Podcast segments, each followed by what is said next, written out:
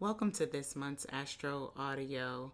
Here we take a moment to engage in the alchemy that surrounds and lives within us. I am your host, Safi, a member of ASoulCenter.com and one seventh of Team Ascendance. Without further ado, let's get into it. Raise up, get yourself together, and drive that funky soul. When I say Sagittarius, uh, drive that funky soul.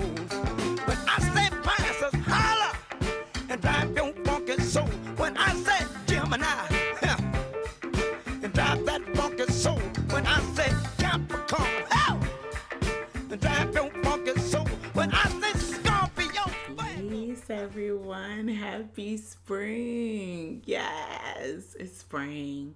Like it's a lot going on. But when you look out of your window, when you go to your backyard, when you go to your side porch, you are reminded of the abundance and the beauty in which we live in. And I am so grateful that we are here and that spring is here and so, thank you, Aries, for bringing that in. Happy birthday, Aries. Happy Aries season to all of us.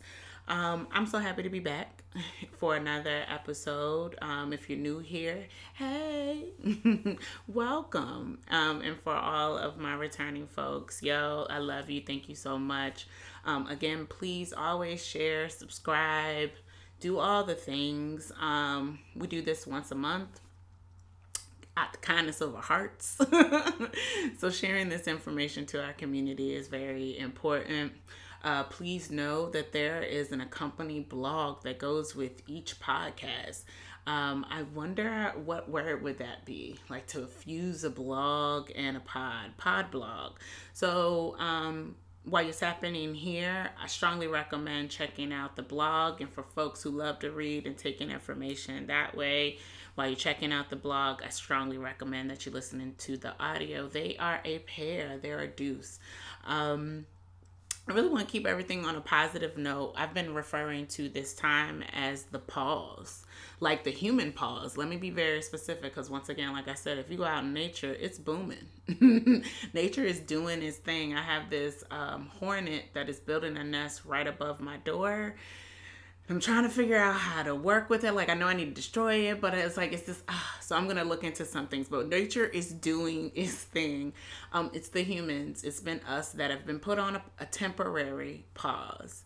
Um, and what we decide to do with that pause is really up to us. And so I'm hoping some of the information we talk about will help guide you with the astrological weather forecast as far as like how we can use these energies. Excuse me. So, um, I want to also just remind us because a lot of the things, everybody's welcome. I'm so glad y'all are hearing this. Um, but I am a black and brown femme. so, these are the people that I'm really um, dedicating and talking to a lot of the times.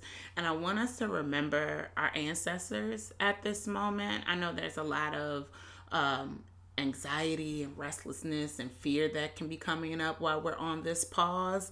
But I really want us to remember and evoke our ancestors. Remember what our ancestors have gone through. Okay? Brown folks, this whole land was y'all's. Okay? Black folks, remember how we got here. Okay? And that blood, that same blood that went through all of those things are in it's in your veins right now. That blood is in it it, it kept reproducing. It kept despite all of the things that were happening and i mean all of the things that were happening you still that blood kept producing itself and that is why we us you are here at this very moment creating this podcast in my case and listening to this podcast give gratitude for that blood, all right? And know that that blood has been through a lot and will continue to get you through this time, all right? Ashe, I'm gonna get off. I'm gonna get off of that, right? but that's that's the focus, man. Is, is is gratitude for our ancestors, right? Before we get into our ancestors, though, I want to give a few announcements, like the church folks do, because we do have a lot going on, and a lot of things have shifted, um, and virtual, and it's so wild because a soul center. That's in our mission statement. We are a virtual resource center right? We've been on the virtual and partly you know me being a founding member um, or one of the members is this rising aquarius. So digital innovation working with the waves has has always been something very important to me to make sure that accessibility global accessibility is um, important. And so now, with all of us having to shift to that, uh, there's a lot of things that have shift to that as well. So, first of all, in the announcements, I want to thank the whole Ascendance team and community. Like, y'all, New Orleans, New Orleans, like, like, I love y'all, and I love the Ascendance tribe in this team. That's another thing with Aquarius. Know your tribe. Fuck with the people who got your back. When um, we had to cancel, um, which one was that? We just it was supposed to be the sea Pisces.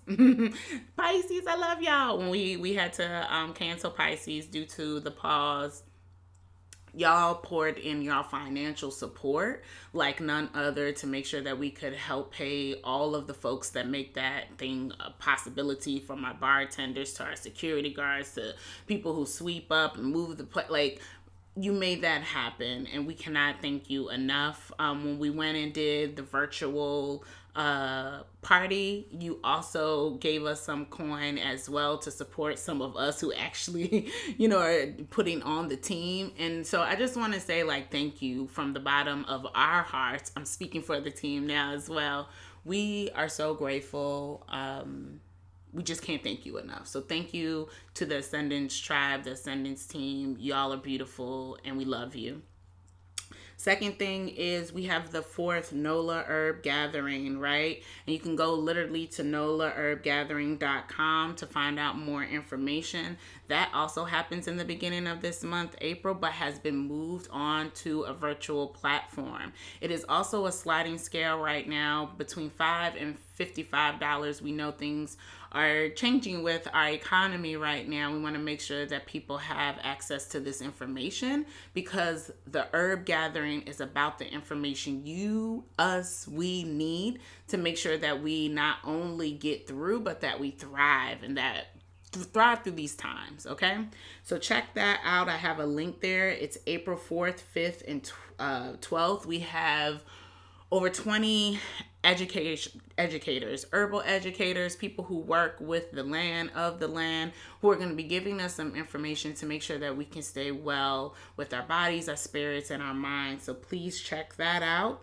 We also have an amazing interview with Tamisha Monet. So I'm really looking forward for y'all to check and hear this powerful word. She gives us a word, okay?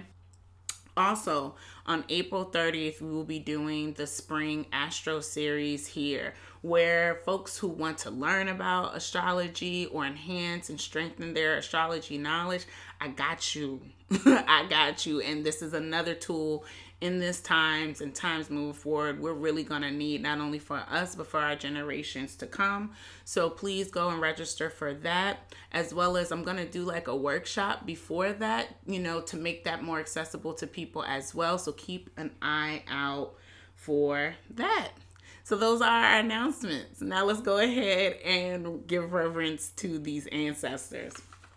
So turn these sheets a piper I really am excited about these um, because first one that we're honoring for the feminine um, energy is Pearl Bailey. And Pearl Bailey was born March 29th, 1918 in Newport News, Virginia. Whoop whoop, two up, two down. I'm from Hampton, Virginia, so this is literally a neighboring city like right right there and so it's really nice to know and i've heard of that name like growing up i've heard of the name but I didn't like it was nice to find out about Pearl and like Miss Pearl, excuse me, and and what she did. So let's get into that. She transitioned August 17th, um, 1990 in uh, Philadelphia, which that's usually how it goes. A lot of people in Virginia from Carolinas and then they go up to New York. So people in New York, you guarantee they from the Carolinas and some of us just kind of chilled up in uh, Virginia. She was a singer, an entertainer, and an activist. Uh, she got on the stage when she was 15 years old and she never looked back. She won countless awards. Like, I can't even go through all of the awards. So I'm gonna just give you a few here. She won a Tony for the black rendition of Hello Dolly. Um, and she won a daytime Emmy for her role as the fairy godmother in Cindy Eller, to name a few. Which I'm like, I need to check that out. That sounds fine. Both of them I need to check out.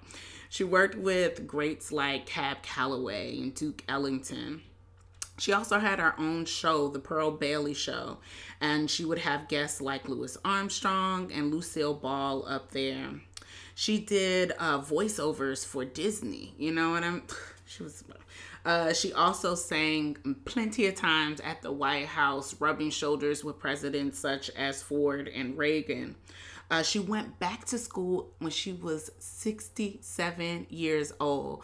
And if you look at the hyperlink that I have on the blog, she talks about that experience and why she believes education and community colleges of things like that nature are so important uh, to the growth of our society. But she went to Georgetown. She got a degree in theology. Uh, she will also authored several books and was a, an ambassador in the UN. Yeah, yeah, yeah. I'm going through the list. Um, she married a, um, a drummer, another jazz musician who was uh, Louis Bellson and this was an interracial marriage, right? But I love how she like chopped down the interviewers, and not in no aggressive way, but she really cut that interracial marriage talk shit short. And she was just like, I fell in love with someone, and they fell in love with me. And I really love how she did that and how she handled it with so much grace, and especially the people, our ancestors like that, that were on the front lines of. Because you have to remember, she was she went through desegregations of school, so these are some of our first uh, frontline relationships where and why we are able to love whoever we want to.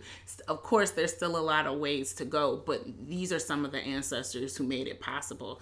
So they met in London. They are cute as shit too. If you see any um, pictures with her and her old man, they are they just sweet as pie. You could tell like they love the fuck out of each other. Um, they adopted a child, which I thought was really sweet, and they also had a biological child um, and I just think that that was a beautiful family, the way they look at each other and be around each other. She would transition from um, heart issues, and that was the the span of her greatness. But literally, like that's me just bulleting, pointing all of the things that she did. Amazing, amazing ancestor. We salute you, Miss Pearl Bailey. For the masculine energy, we are going to be honoring Moses Malone, who was born March 23rd, 1955, in Petersburg, Virginia. Whoop, whoop. Again, that's right outside of Richmond, right around the corner. Hey, two up, two down. I see y'all.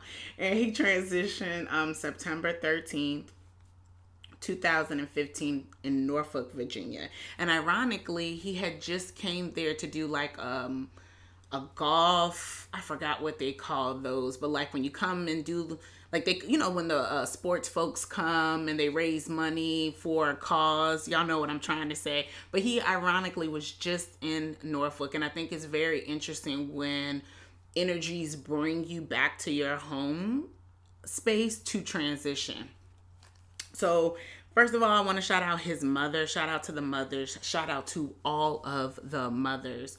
Um, his mother, like, raised him on a fifth grade education. All right um, shout out to the moms and especially right now for our parents who are having to do all the things while being on the pause. Like i'm sending out extra love. There is another podcast too called mama's baby if you check them out on uh, instagram.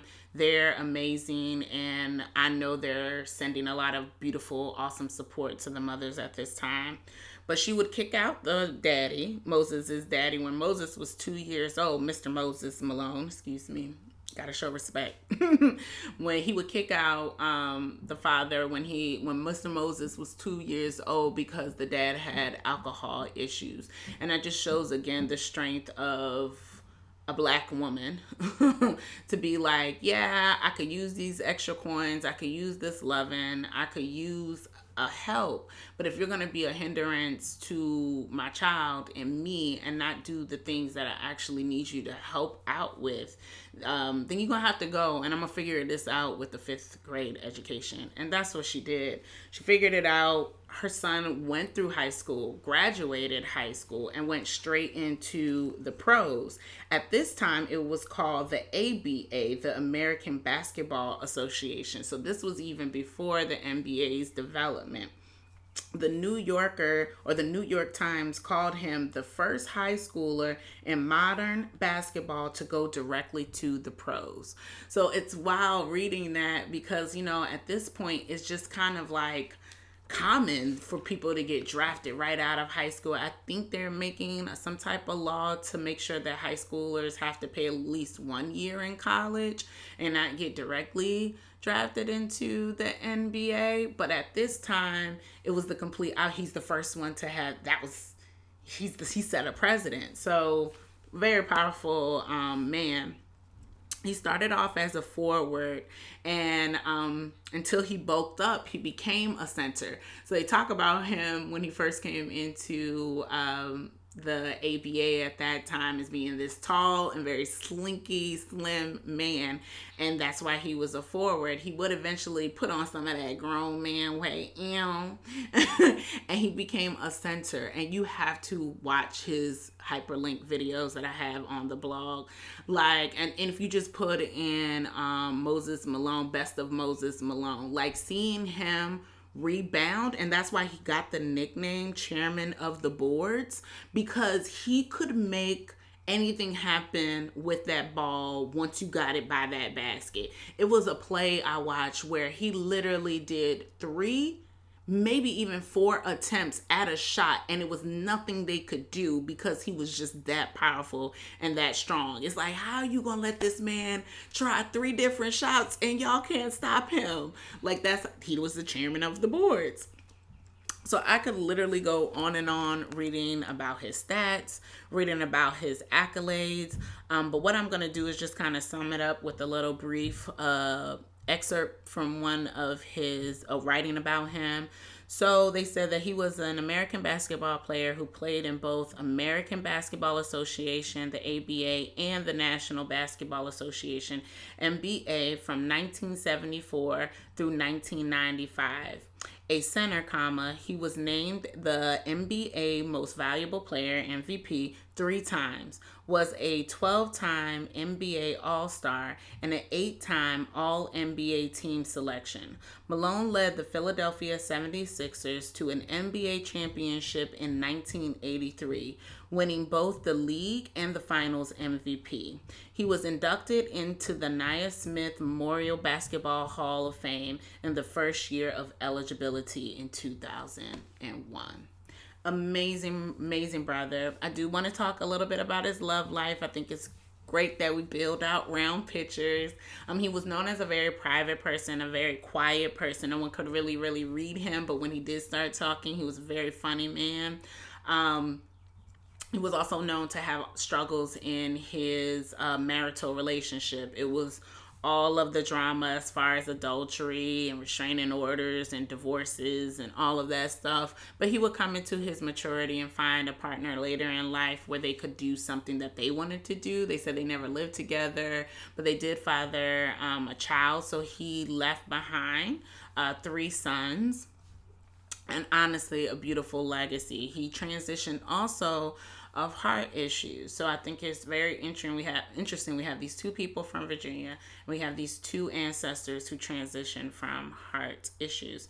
And we're going to talk a little bit about the heart later on. But I want to give thanks to these ancestors. If you have an ancestor, a loved one, a mother, a sister, a brother, um, a friend who this is their birthday season. Every time this comes around, you know, your heart gets a little tender for them. We want to salute them. We want to give thanks for their energy, for their ability to push through literally basketball, to be able to create paradigm shifts in relationships, um, Miss uh, Bailey, and and like ugh, just be phenomenal. Like Aries is a phenomenal energy, and we're grateful for those ancestors. And so, once again, we want to say happy birthday to them and happy birthday to all of you, Aries. It's your birthday. It's your birthday. Get busy. It's your birthday.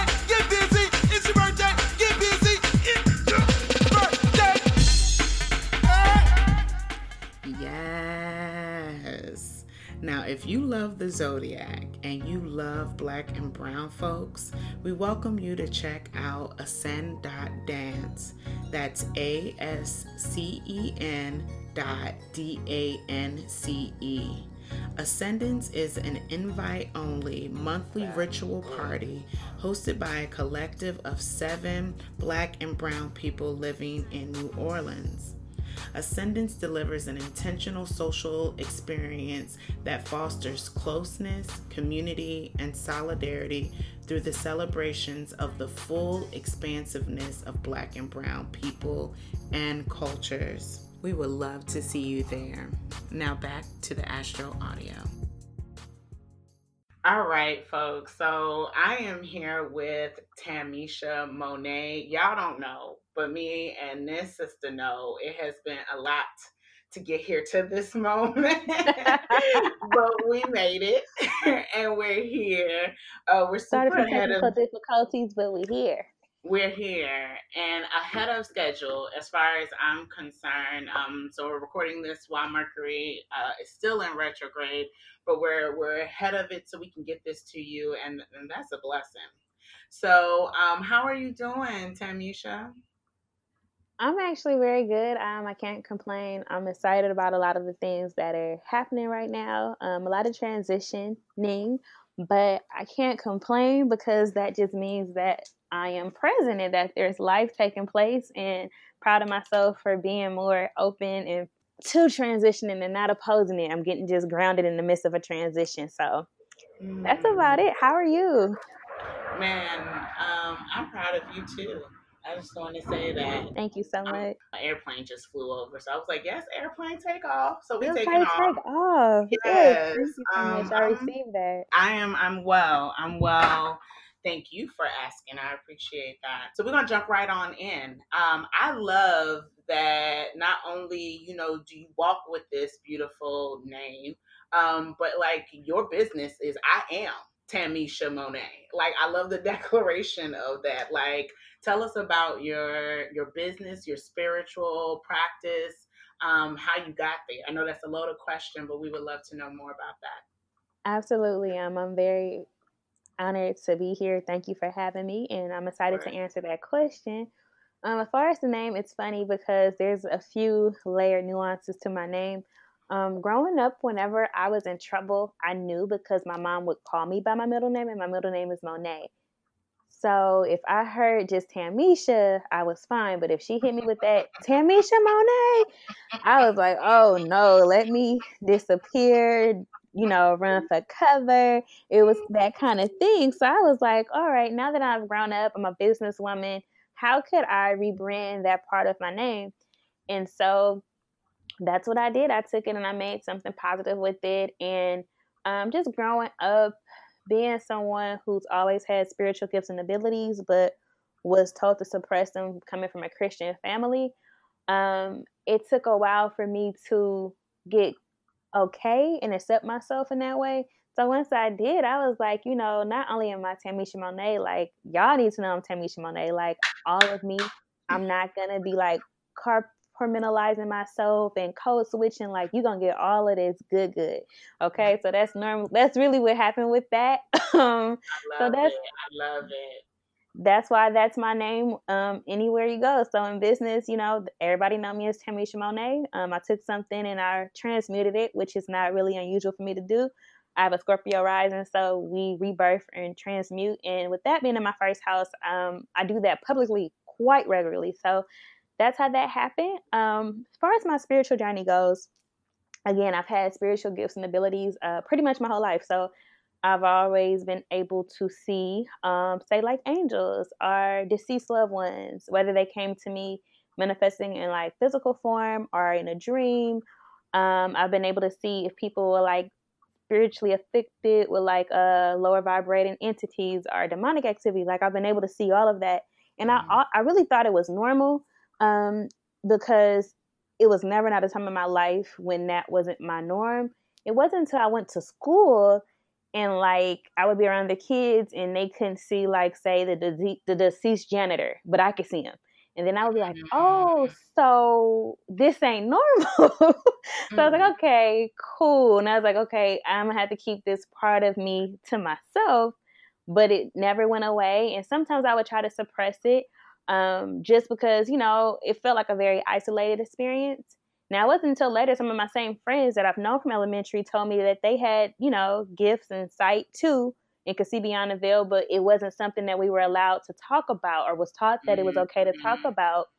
So mm-hmm. it's funny that coming into the same awareness with some of my friends that I've known from elementary that they too have the same gifts, and that's probably what draws to each other on a subconscious level as being in each other's soul tribe. Um, so got to puberty, couldn't suppress my gifts anymore and it was overwhelming me. Like I remember having dreams um, prior to like 9-11 about anthrax and stuff like that and planes hitting buildings before mm. it happened and i didn't really know what it meant and i remember i would tell my mom and she was just telling me like from a christian perspective like you know baby that's prophecy and different things and i was like well i don't want that to happen to nobody that's scary and that's traumatic and then i remember the stuff actually would start to play out and so then that was scary to me because i was like well if i knew this stuff why couldn't I help, you know, people? And I was, you know, I was in middle school, so I didn't really know no better. And so that made me want to suppress it all over again. And I did successfully um, for a couple of years, but growing up in the Bay, um, it's a very busy place. Like my family is from Louisiana, my maternal line, but we are kind of like hippie-ish in California. So there was always spirituality around when I wasn't at home. It was always like at school, like we were learning about um, Chinese astrology and all of that as children. That was taught to us. Hmm. So I always would like know the information because I remembered it from past lifetimes and I really enjoyed it.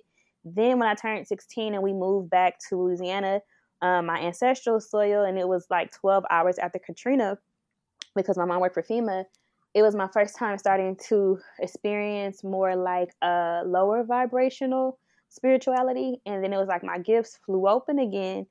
And I was trying to suppress them, but it was only to a certain extent. It was like I couldn't suppress them on this ancestral soil all the way.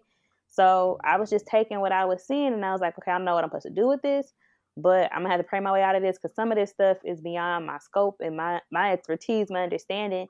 And I did that for about 10 years and then I turned 25. And when I was 25, I remember getting in a relationship, what I would say is um, false twin, twin flame, that type of dynamic. Yes. And Woo-hoo. girl,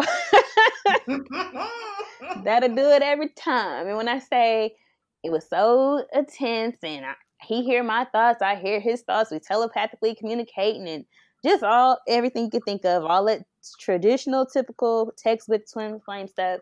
But when we had our first major breakup, um, I remember when I say my my gifts and abilities went like on on like steroids and I started crying like every day because I couldn't turn them off and it was like the more like in my life in different chapters different phases I had been able to like you know suppress it turn it down. But now it was so loud it was just like I have no choice but to surrender and submit to this. And um I knew it wasn't evil it was just so overwhelming because again it felt very isolated and um, I met a friend who is also now a business partner, but she is a spiritual midwife. Um, her name is Simone, is midwife for the rebirth of you. And so she's a Scorpio, so it worked really well with my Scorpio rising energy, and she helped me like rebirth into this version of myself. And it wasn't an overnight process. It took about three or four years um, before I really like would accept this. Um, I still battled with it quite regularly, but then God was like, look, you ain't doing this just because you want to. I'm literally calling you to this. I put you here just for this. And then pretty much um my ancestors, they started to come forward. And at first I just had like experience with angels. I didn't really have um a direct connection with my ancestors except for when they would pop up when they were like transitioning and stuff. But they were starting to talk to me regularly. So I was like, oh, there's something going on here. And I was like, well, I wonder how many other, you know, millennials of color are experiencing this dynamic where they kind of know that there's things they need to do spiritually, but then they're kind of told it's evil or they're scared. They don't know which way to go. And I'm like, well, I'm a little further in my journey. So I guess it's time for me to surrender to this work. And so I've done it as like a hobby for about seven years now. I've done it wow. full time for two. That is beautiful. that is beautiful. Thank you. Now, when you say done it, that that what is the it of your practice? Because that was uh um, amazing. Like as far as your whole transformation, and I love how um you were able to talk about. I saw your feet when you said I stepped on this soil 12 hours after Katrina. Like I visually saw your feet, and I saw I was like, "Woo!" Like that was intense for me to experience. Um, and then I yes. also love how you went. Uh, you, you had a midwife in, in, in this birthing of yourself. So I love how we affirm each other. Yet, what is the it? Because you have a lot of gifts from what I what I just heard. yes. So what is the it that you that you offer to your community to us? So essentially what my mission is is I teach creatives how to profit from their life purpose by creating a self-care regimen that uses ancestral technology, Reiki, as well as astrology. Um, my main mission is to help people break generational curses so that they may activate their generational gifts, but in a way that allows them to live in profit and be debt free and create generational wealth and all of those lovely things and spiritual healing on a multi generational level. So that is what I do. Damn. Give thanks. I love how it was like, look, we gotta go there. We gotta meet the shadow head on. We're gonna deal with, you know, the same the trauma of our lineages, of our bloodlines, so we can even access more of the creative aspects of our bloodline and the spiritual as- aspects of our bloodline on top of making sure that that is profitable in this 3D. You know what I'm saying? Dimension. Girl, that we're we're getting reparations from what it is of of the ancestors' blood that runs through us. How profitable that is as well. Like that's that's what I love about it. Like you're like, okay, so we're gonna get all this and we're gonna make sure that you and your family eat.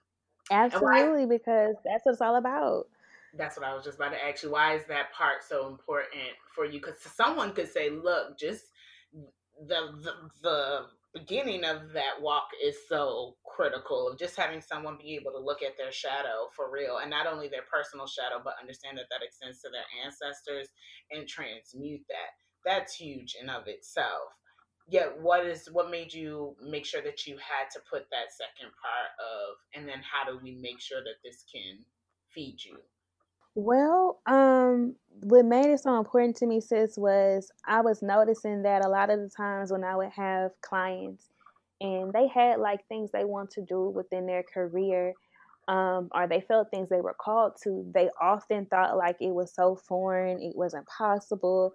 And then when we would do a little digging, it would always come up in the midst of me doing like, say, their birth chart, or if I felt their ancestors coming present and being giving me a message and I would translate the message to them, um, they'll find out like this is something that somebody else in their bloodline already did or wanted to do but was persecuted for it or may have been even like um shunned for it. And so it was starting to become a theme so i'm like wow this is happening quite regularly it has to be a little bit more to this so when i took a look at my own birth chart um, I pretty much have North Node and Pisces in the fourth okay. house. but okay. it's yeah, so that's that's that that's that ancestor house, that's that feminine yes. energy, that's our foundation. Yes. So being that it's in the sign of spirituality, um, pretty much it was happening was like, okay, so I'm it's my mission to do this. Not only. I'm noticing it, I'm supposed to be doing it. And so that's kind of how it happened. And it it was just that you know I have a lot of stelliums and very um, prominent prosperous signs. And so I have a natural affinity for business. Omo oya. So business is my thing, girl. So it was like, okay, we can do this. We can make a living out of this, whether this is through getting paid through a corporation, whether this is paying each other, whether this is group economics, community healing, and community economics, whether this is bartering, whatever the case may be, it's doable. And so once I saw like the ecosystem that needed to be created within the people of color spiritual community, I was like, oh, let's do it. Like, I'm here for it. And that kind of gave me like more permission to kind of step out of my own fear and my own reservations. Every time I get to that place where, don't get me wrong, I still have my days where I be like, look, I don't want to do this. I don't know who said I was called to do this. Y'all left details out the fine print. It's stuff y'all ain't told me. Like, nah, y'all, I, don't, I, I, ain't agree to this. And they like, oh no, not only did you agree to it, you gonna do it, and you gonna do it right. And I still have my moments like that. I'm gonna be very honest with you. But what keeps me going is when, you know, I might have a client where like, you know, this they first time using crystals or using sage or setting up an altar and then like because they're able to connect with say their grandfather and then they'll tell their family and then the family be like well you know before you did this i thought this was evil but in order for you to know that you really did have to talk to your grandfather so when i get stories and testimonies like that i'm reminded yeah. like girl you just a vessel and this is so much bigger than you and get over yes. yourself yes, give thanks. No, I appreciate your transparency. I say thank you, sis. Because like so many of us um, have our days where we we we're we're so happy. you know what I'm saying? This is exactly we couldn't have designed this better ourselves. And then other days where we, you know, might want to choke out our destiny. So I appreciate right. You, you need somebody to pick you up off the bathroom floor. Like, trust me, I, I be having both days, sis. I understand both sides of that polarity. It is yes, a thing. It is. And and, and I, I love that it's important that we honor that. And and I love it because you remind me a lot of um, a close friend of mine's is Musings who really talk like encompasses all of it, right? Like yes. and that's why I feel that's why I love your name as well, you know, of where it's just this declaration that there doesn't need to be these separate boxes, right? These separate labels that like all of me exist. Yes, self care regimen. Because a lot of the times people get into the hustle of and bustle of being in this 3D paradigm and they'll start to negate themselves and just be really neglectful towards the things that they need. And when I say self care, it don't always be like um, a spiritual bath with pretty flowers. Sometimes it might be eating a tube of ice cream.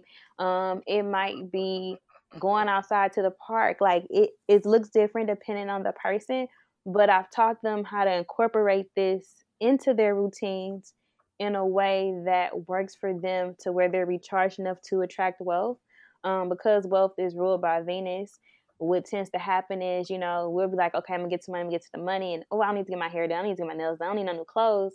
But when you invest in yourself that way, you're essentially vibrating higher so instead of you doing the heavy lifting for money, you attract mm. it to you naturally because you feel better. Mm. That's and a word. I hope we all got that. it's a word that I had to learn from experiences. Listen. and, no, and especially someone from me who um for the most part, especially early childhood, have been has been very dense in my masculinity, um, I've had to really grow into femininity. And I think I'm still very much in the trenches of learning things like grace.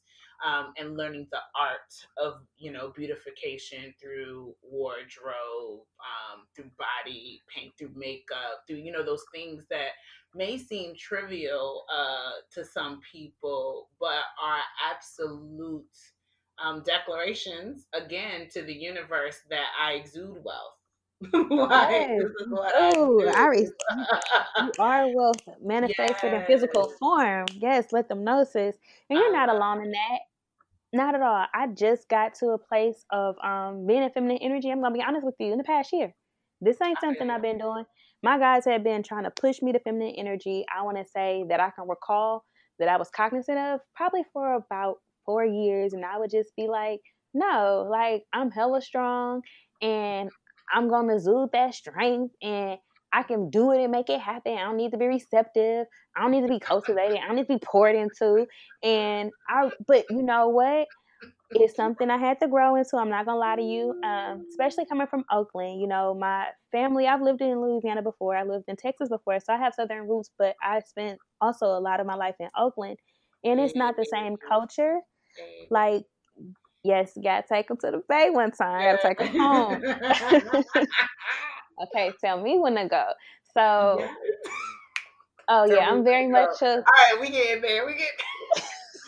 it comes out at the when I say the the East Oakland to me comes out at the most random times, but it's very much still alive. Like you can take yeah. that girl out of East Oakland, but East Oakland is very much in her. Like when I say yeah. it comes out all the time, um, it's not a it's a very different environment. So there I was forced to be in masculine energy because there's like not men who open your doors.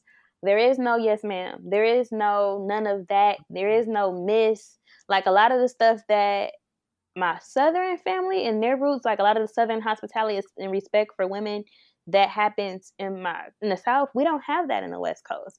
So mm-hmm. as a woman, like you have to be able to like defend yourself. Um, like we grow up like i don't know if y'all familiar with a lot of the west coast music that can kind of tell you a lot about our culture. If you pay attention we were kind of some of the first ones to introduce derogatory lyrics about women into music. Yeah yeah. And it was just but that's literally and growing up we didn't find nothing wrong with it because that our uncles talk like that. Um yeah. our cousins our brothers our fathers grandfathers like it's a very like if i'm gonna be honest pimps up holds down mentality. That's really like I'm from Oakland, so that's very much a part of the culture. And it's like either you gonna sink or swim, and so that puts an exterior on me that I didn't really know was a thing until like I would get in relationships or um, I'll be in environments with other women. And um, it really, honestly, on my Ifa side, it took for Oshun to work me through Come that. On. Um. Oh, Oshun was like, okay, wait a minute, no, we we not gonna do this. that is what she will do. That is what she would do. And again, for those we're we're talking about Venus astrologically, Heteru Lakshmi, a lot of different. She's called a lot of different names in a lot of different cultures. But yep, yes, that's all uh, Oshun, and she will she will be like, look here look here let me let me let me let me dress you for a second. Sit down. You know what i'm saying? Let me show yes. you how to move in secret. You know because a lot of people um sleep on the warrior aspect you know and i know we're going to get into aries and talk about you know mars and things like that in this war but a lot of people sleep on the warrior aspect of oshun and and venus because it is such a subtle it is a kill literally kill them with kindness like, like you know, and and it takes it takes a, a person who can move in that type of of femininity to know that they're getting something done and no one sees their hand. And I'm like, God damn, like yeah, I want to learn. right, so like teach, like teach me your ways. Mefarono teach me your ways because that is again, I've only been in this energy, honestly, me being forthcoming just in the past year. And I, when I say they've been trying to get me in it, and I was like, no, I don't got time for that. Nope, I'm not gonna do that. Nope, nope, mm-hmm. nope. My way work. And it wasn't until I got like really burnt out, and I was like, okay, um, I know I'm smart, I know I'm creative, and I have all these ideas, but I don't want to have to work this hard for the stuff that is my birthright. Yeah. Like I don't mind doing the work, but can I enjoy the fruits of my labor? Like, is that possible? And that's when they was like, well, we had tried to put you in feminine energy, but you ain't want to go. So, right. that's how that happened. You have a lot of, like, you very much were in the business where, like, you're a publicist, you do front end type of work for businesses as yes. well. And so, it makes sense, like you're saying, being in these masculine dominated spaces, these spaces where Mars is on fleek. you know what I'm oh, saying? Mars at home. Look, like we about to do that work, and and you know how these these ego plays work out with us. I would love for us to gauge and, and talk more about how you relate to Aries because you started giving us a lot of um, beautiful astrology information during your you know i have stelliums here i'm arising this my my um midheaven is here. So i would love for you to talk to us about how you incorporate um aries in in your energy as well as this is of course one of your one of your many offerings as natal chart readings. Yes thank you. Um astrology has been a part of my life for like i said as long as i remember um i pretty much and this is a modality that came from other lifetimes but i remember being on the playground being like oh you two-faced because you're a gemini and i was like wait no I got a Gemini moon, so that applies to me too. So I've been through like all of that kind of stuff. Um, and I just, as I got older, I just would like look into it more. And then I'm like, oh yeah, that is in alignment with what I already observed about people like this or what came to me during a dream and certain things. And so I got certified in astrology for shits and giggles about five years ago. But it's honestly something that was always very much prevalent in a part of my life. Um, and it was just it wasn't something I was willing to compromise on. So if I would get in trouble for like um, punishment for reading an astrology book, I just take that L. I really didn't even care because I think on a soul level, I just knew like this what I'm supposed to be doing. Mm-hmm. Um, when it comes to the energy of Aries, it is actually very much a part of my life in so many ways. Um, I don't have any Aries placements in my chart, but I have an affinity with the energy. Um, my grandfather, who transitioned in 2018, um, he's an Aries, and so like he always sends me a lot of signs of synchronicities under that archetype, mm-hmm. and um, like just different things. Like when I moved to New Orleans, my neighbor who's an Aries like loaded up my truck out of nowhere, and it's just like mm-hmm. Um, the apartment building I lived in, the unit was the Aries, and it was the only unit available. Like stuff like that. It's always some kind of unit was Aries. Mm-hmm. It was because the the apartment building itself was like very spiritual, and then it had each unit that was named after a constellation or astrological sign. What? And out of, right after out of all the signs. Oh yeah, I love my building. I really did. Um, that was the only one that was left, and I was like, okay, Grandpa, I see you. Aww. I see you.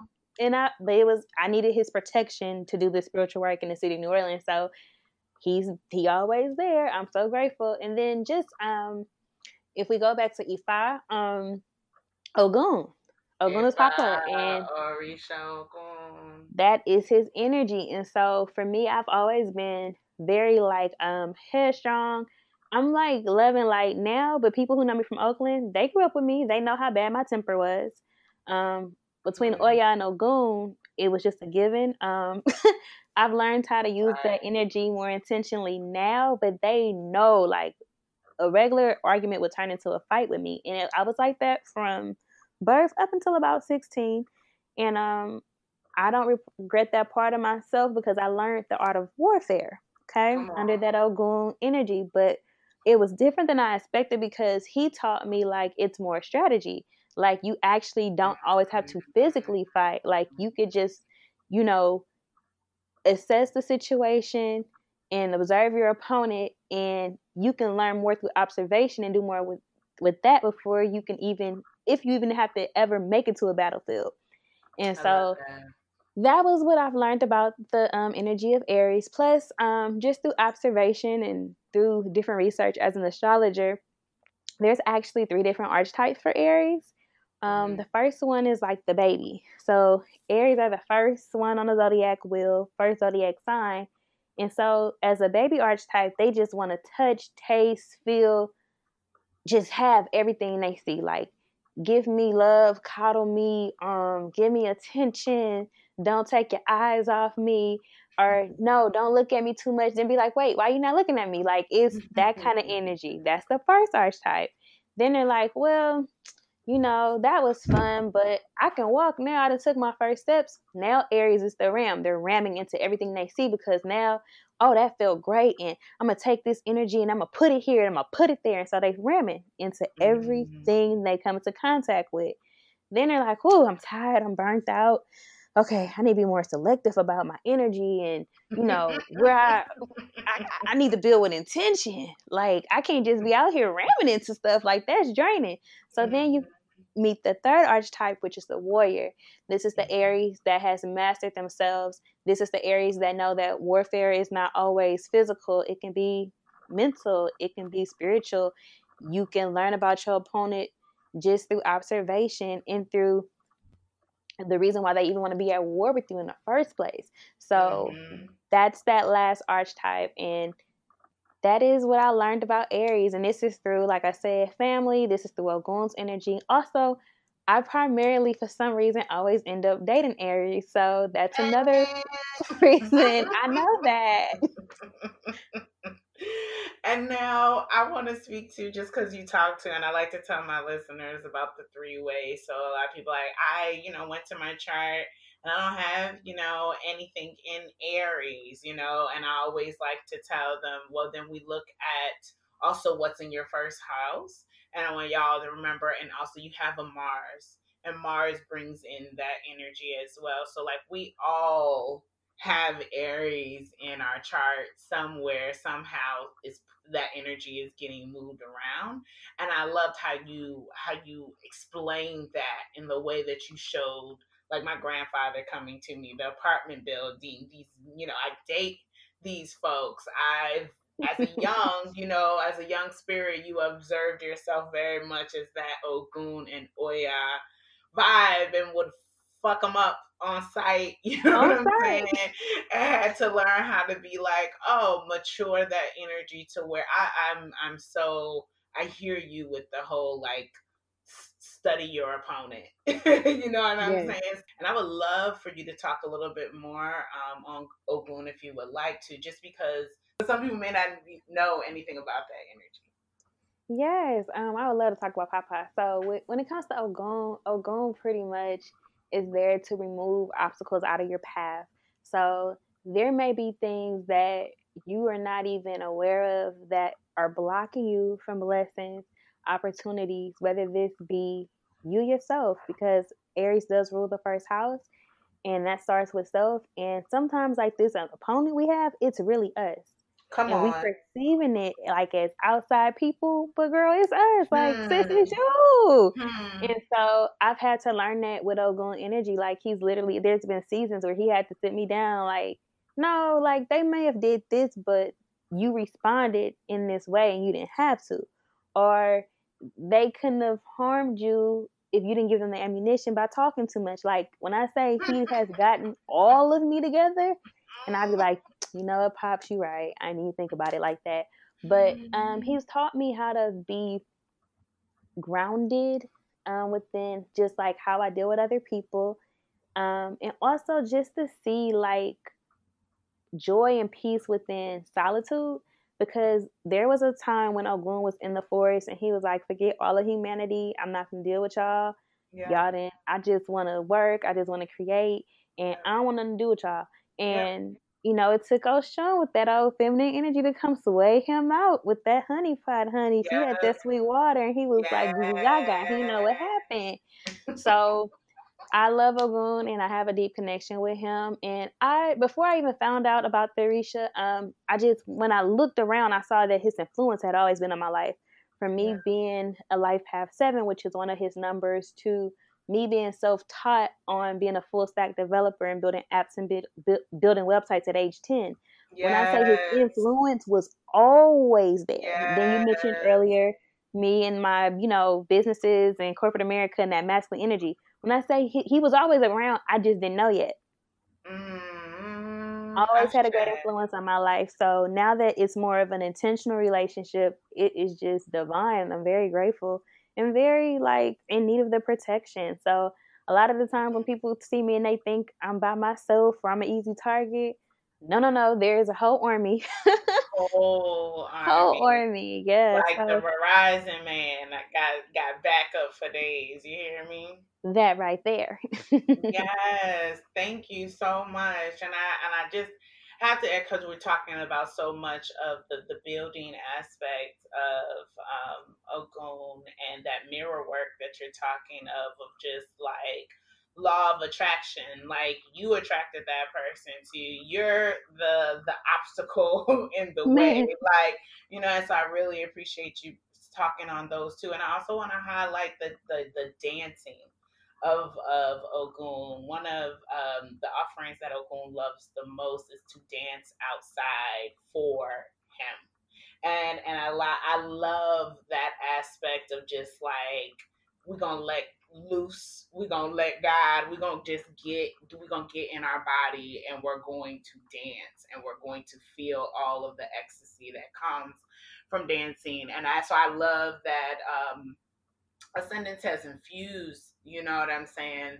all of these different things as far as like dance and astrology and tarot, which you are one of the tarot readers for I Ascendance. I love Ascendance. I'm very grateful for the space. And I actually didn't know about the dancing aspect with Ogun outside. So thank you for mentioning that because I will be sure to do that. But I know that lately, for like the past, I want to say almost three, four months, I keep having these visions of me getting back into dance.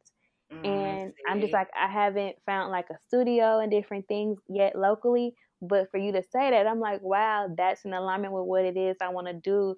Like, I have plans to go to the um, NOLA Caribbean uh, festival that's coming. Yes. And a lot of their events, and a lot of it is outside. And I'm like, yeah, fresh air. I can be outside. I can honor yes. earlier by being outside. So thank you for that because I'm learning. I'm always a student in this. Always a student in the space. I love me some ascendance. Um, yes, thanks. We love you. We love it, you. It's such a it's such a unique space. Like I've never seen nothing like. I, I don't have anything to compare it to. Like it's something that you would have to experience. Like I don't really have anything where I can say, oh, it's like this or it's like that. No, it's a very ascendance is one of a kind, honey. You ain't getting ascendance everywhere. I can tell you that you. Thanks. Thank you so much. And I want to speak to because you, you mentioned two things that I would love to talk about in conclusion before you leave. I want to talk to you forever. So it's so hard to be like, all right, okay, we gotta we gotta we gotta start ever.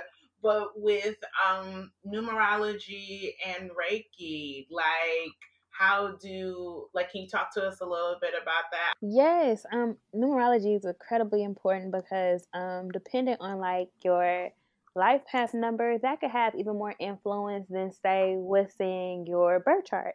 So it's important to know and um it's just something that gave me complete clarity. It was one of the best things i found out about myself because even though i always was gifted and spiritually like um had all these abilities I couldn't quite understand why it didn't make sense as to like why am I like this? Like I get it, but all right, why? When I found out I was a life path seven, and I found out that the life path seven was like the seeker and the sage and the intellect, but both. Like the life path seven is the person who they're very smart mentally, but they're just as smart and gifted spiritually.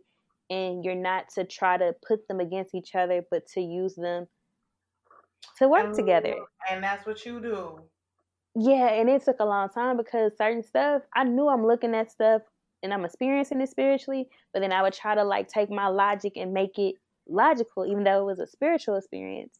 And so when I learned about the duality of mm. being a life path seven, I was like, oh, okay, I'm allowed to be spiritual and be intellectual.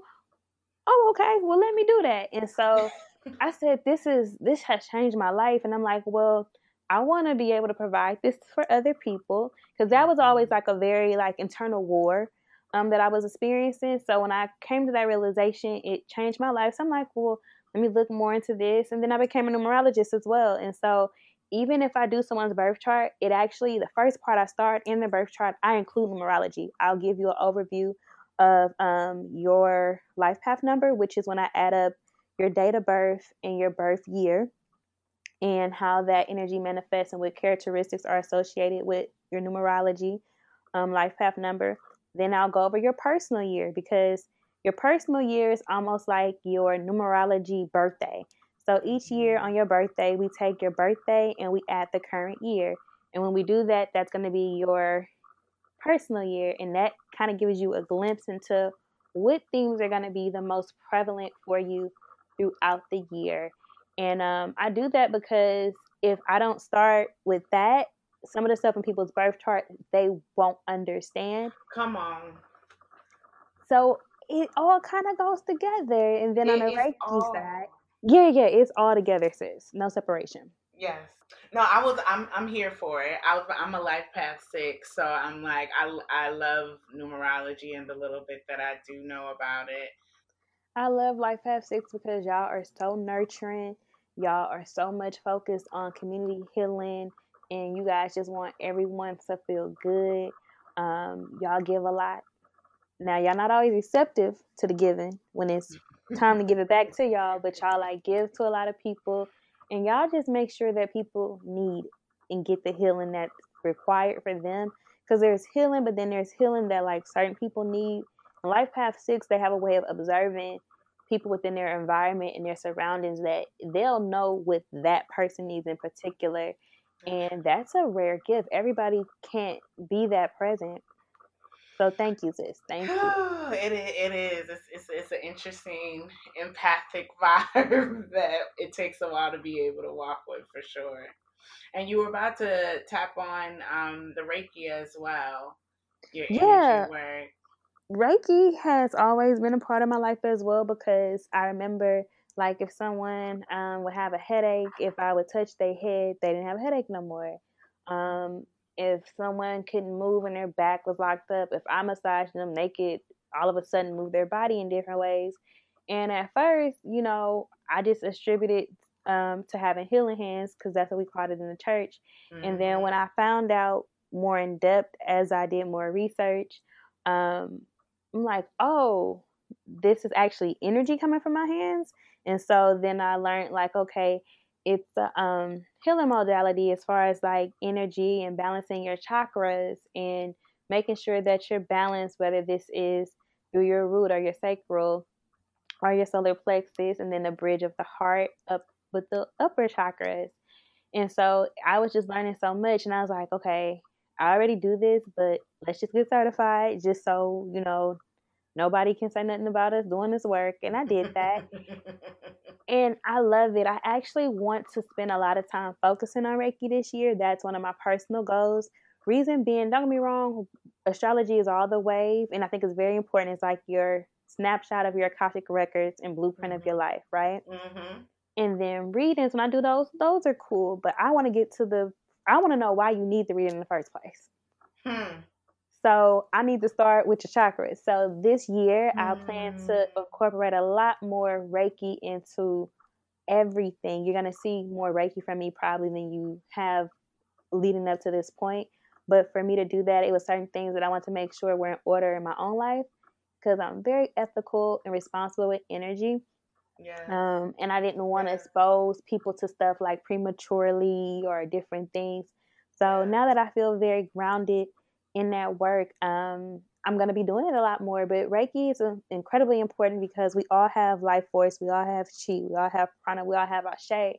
Yes. But if we are not like intentionally creating with that energy, we can create chaos. So, like, are you going to birth like miracles? Or are you going to birth chaos? Like, it's really up to you.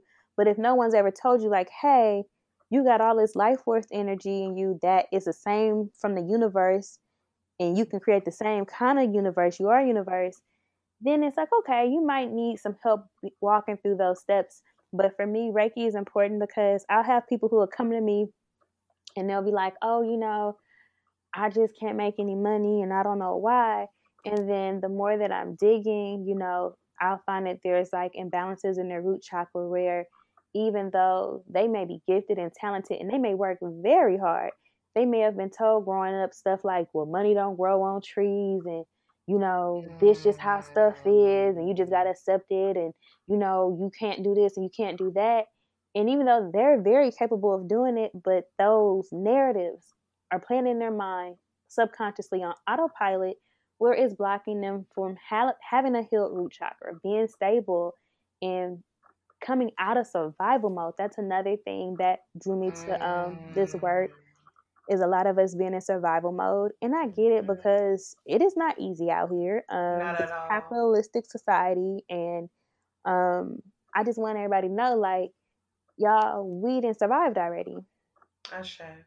The fact that we can be here breathing, talking about spirituality on American soil is proof we didn't survive. So mm-hmm. a lot of this heavy lifting that we think we got to mm. do, our ancestors do it. So it's important to commune with them and to give them offerings and to have your altar because there's things that you're supposed to do that are from a present standpoint and not from survival mode. And a lot of the times we've been in survival mode so long, we don't necessarily know that it's survival mode. All you knowing is like, look, I gotta do X, Y, and Z. I gotta knock this out. And it don't matter if like I'm on my last leg, I gotta get this done. And it's not until your body shut down, yeah. your mind says, No, you're not gonna do this. Yeah. And I've been there. Like I remember there was a season. Girl, listen.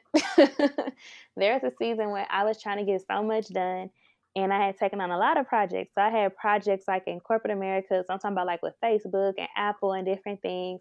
Then I had like a travel agency for wellness travel. Then I had my spiritual work, and I was just like knocking everything out, but I wasn't taking a break. I wasn't drinking water. I wasn't sleeping properly.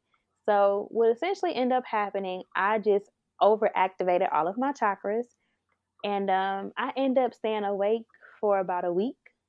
Mm and I could not sleep. I got to the point where I could not form a thought. And it wasn't mm. until I literally took a week off and did nothing and but pray and meditate that then all these ideas came back to me. And by the end of that week I had 50 new like business ideas. Wow. But that taught me about like getting still, being grounded, don't be on autopilot, don't run yourself into the ground. Right. And um that was an experience I never want to have again.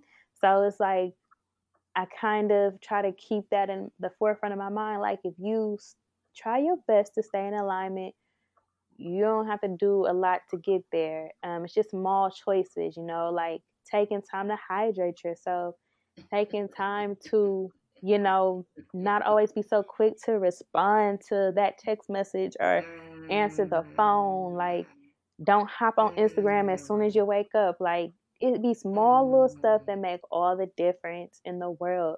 People tell me stuff like, "Oh, I can't read a full book," and I'd be like, "Well, get an audio book, and every time you're ready to get on social media, listen to a chapter of the audio book."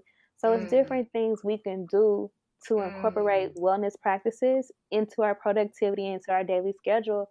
But it's just having to change our habits and then next thing you know, it becomes habitual and it becomes long term. So, yeah. I think that was a word. Not I know that was a word right on point for this Aries um, season that we're in, with everything popping and everything blooming and everything moving and new butterflies and like all of us, you know, this this spirit, you know, this firehouse, this spirit house of us sometimes forgetting that we're in a body. You know what I'm saying? Yes. And just wanting to ah, like we just about to go, we about to get it. Yes. And so you reminding us to to to rest. Like I've um found out a few months ago about the Nap Ministry and I really needed to hear about that. Y'all can check them out on Instagram, but just rest for reparations. And like Ooh. we yes. And like how we commune with our ancestors. And then as far as like um black and brown folks, how we really don't spend a lot of time in that deep REM sleep just because of the stressors, all the all the capitalism that you so gracefully said that we're here, we survive. We're talking about spiritually right now. There's thousands of podcasts, thousands of books that like just people being like, nah, we off that and we're healthy and we're whole and we're thriving. And so I just really appreciate you giving us this information in this time um, where we may want to be exerted, well, we're going to want to exert, where we're going to want to be outside, but hopefully some of those outside activities will look like simply bringing a blanket to the park and reading a book and you know what I'm saying, and yeah, like chilling and just taking. It looked like simpler stuff. Yeah. I remember one time um, when I've been here back on this soil for a year now, and I had been wanting to catch a second line because I had never been to one. Even though family from here and stuff, for some reason I just had never been to one. And when I tell you, every time I would be in the city, even before I moved here, I could not catch a second line. And I was just like, mm. oh man, I just want to catch a second line. So Memorial Day last year, I'm just like, okay, ancestors, what y'all want me to do? And I remember they was like, um, nothing. And I was like, wait, what? I was like, I need to go give offerings at the river. They said, mm. no, you do stuff for us regularly all the time. Today, your assignment is to do you. And I was like, all right. So like I love art galleries and museums. Went to the art gallery, went to the museum, and I kid you not, I'm in New Orleans. I'm about to get in my car, and a second line turned the corner and starts right at my car. Yes, indeed. When I tell you, I was so ecstatic and I danced with so much joy, and I followed the entire second line throughout the quarter. and I was so happy. Right, oh, going right, mm-hmm. and I was, and it started oh, going again. It started right at my car.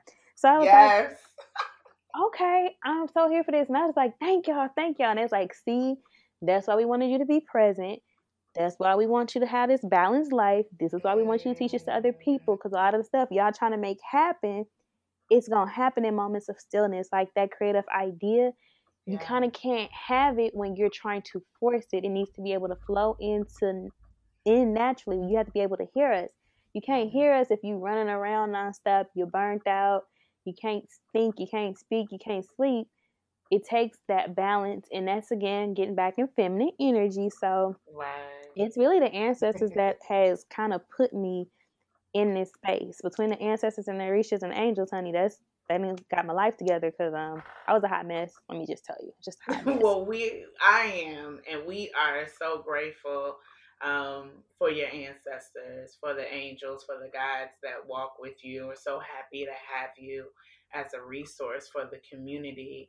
And so, how can we get in touch with you? You done gave us all these good tidbits of information. How can we work with you? Where do we go? Okay, so you can find me on every social media platform at I am Tamisha Monet. Um, I A M T A M I S H A M O N E T. That's also my website, so I am TamishaMonet.com. And email is info at I am TamishaMonet.com.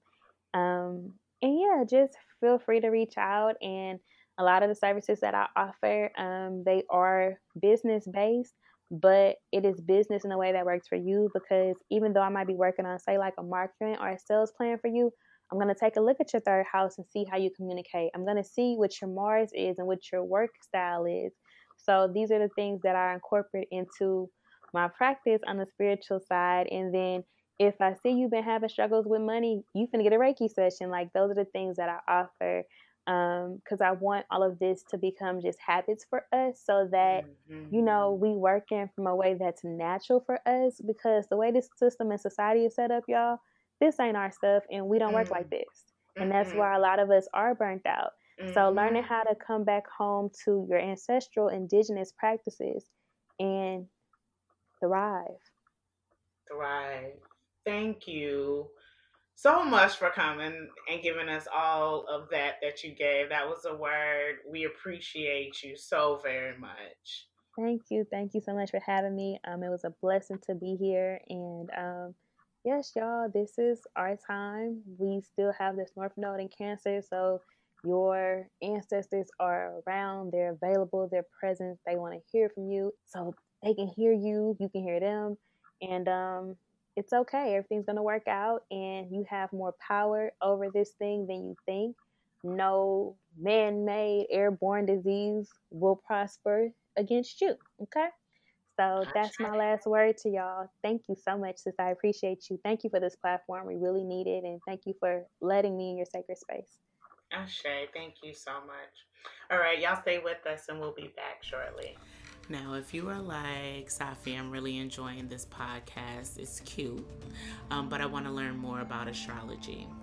I welcome you to go to asoulcenter.com. That is A S O U L C E N T E R.com.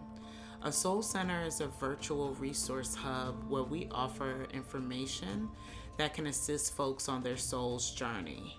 While we know the quest for knowledge is natural, we want us to understand that all the answers are within. At the center, we have a virtual astrology class entitled Astro Series. The series lasts eight weeks and is designed for beginners or folks who are wanting to strengthen their fundamental knowledge of astrology. We would love to see you at one of our series. And now let's get back to this month's Astro Audio. Mm, that was a word. I'm so grateful. I hope y'all enjoyed that interview. We're going to take a little second. This is the portion for the nerds, the astro nerds, where we take a little time to go into some of the aspects about Aries so you can create your rituals, um, so you can understand what's going on for these new moons and these full moons. So if you like to have some of that information, just stay with me here. All right, so thing one Remember, we're all 12 signs. We're all 12 signs. We're all 12 signs. Yep. And I love saying this a lot because that sign that you talk a bad about, that you always like, I can't stand whatever sign, you need to find out where that is in your chart so you can get your life right. so there's three ways uh, that you can find out about this energy, um, as we talked a lot about a little bit in the interview with Tamisha in this case, we have Aries. So Aries rules the first house. So any planets, placements, fixed stars, anything in your first house, you are in the domain of Aries. All right. Um, you go to your first house and there's nothing in your first house. You're like, oh, well, then I must not have anything. No, no, no. the ruler of that is Mars. And so you want to go ahead and check out actual Mars. Where is Mars in your natal chart? How does it affect your energy? This is where we're going to be pulling in some of that Aries energy. So check out where your Mars is.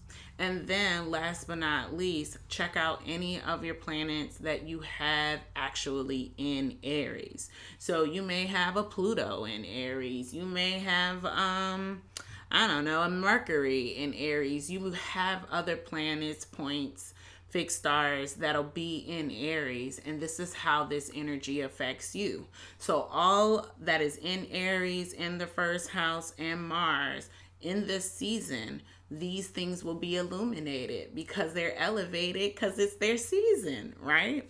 So, definitely check that out. You're going to go to the document that I'm kind of reading off right now, and it has Aries. It's a little hyperlink that says document. You click on that I'll walk you through how to get your uh, retrieve your uh, natal chart from astro.com and I give you tidbits on how to research excuse me research your natal chart so you can really get into your design the way God designed you right so some of the things that I kind of want to highlight on here is that we're in masculine energy, right? Mars is masculine.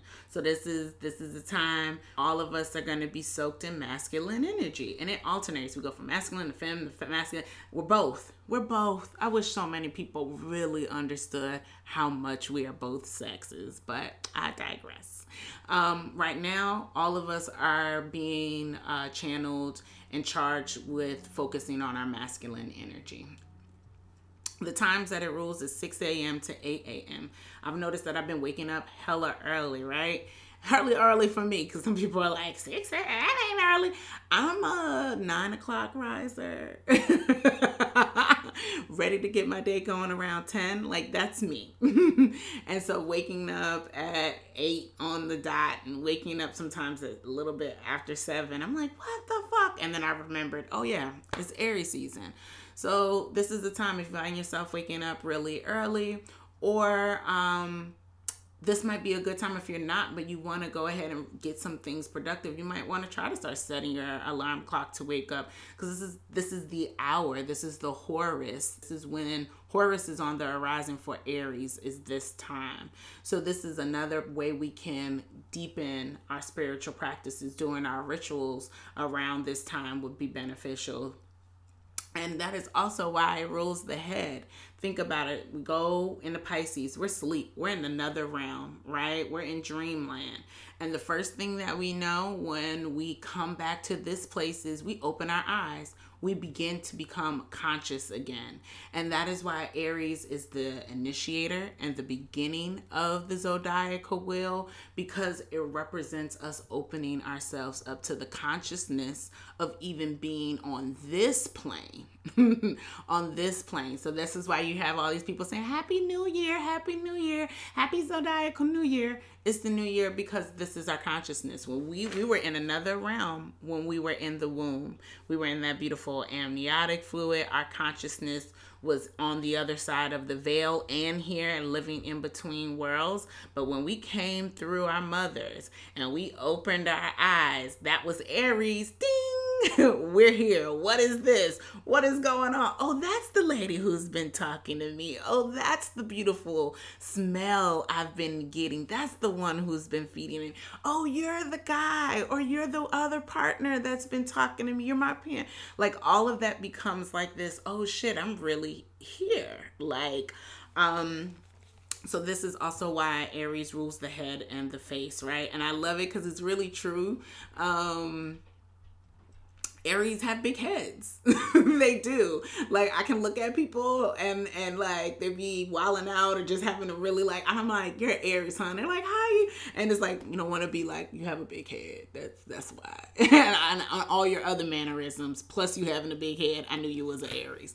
So, but that's because they are here for the consciousness tip. They are here to be who they are, which is goes back to the first house that we talked about. So that first house is all about the body. it is literally a, about our physical body in that way. It's also about our instinctual desires. This is where our rising sign is. Um, and a lot of astrologers really believe and why you hear so many people be like, this is for your rising, your sun, and your moon. Um, but the rising, why people bring that rising about is because this is the funnel where all the things come through is that first house. Once again your consciousness when you came in.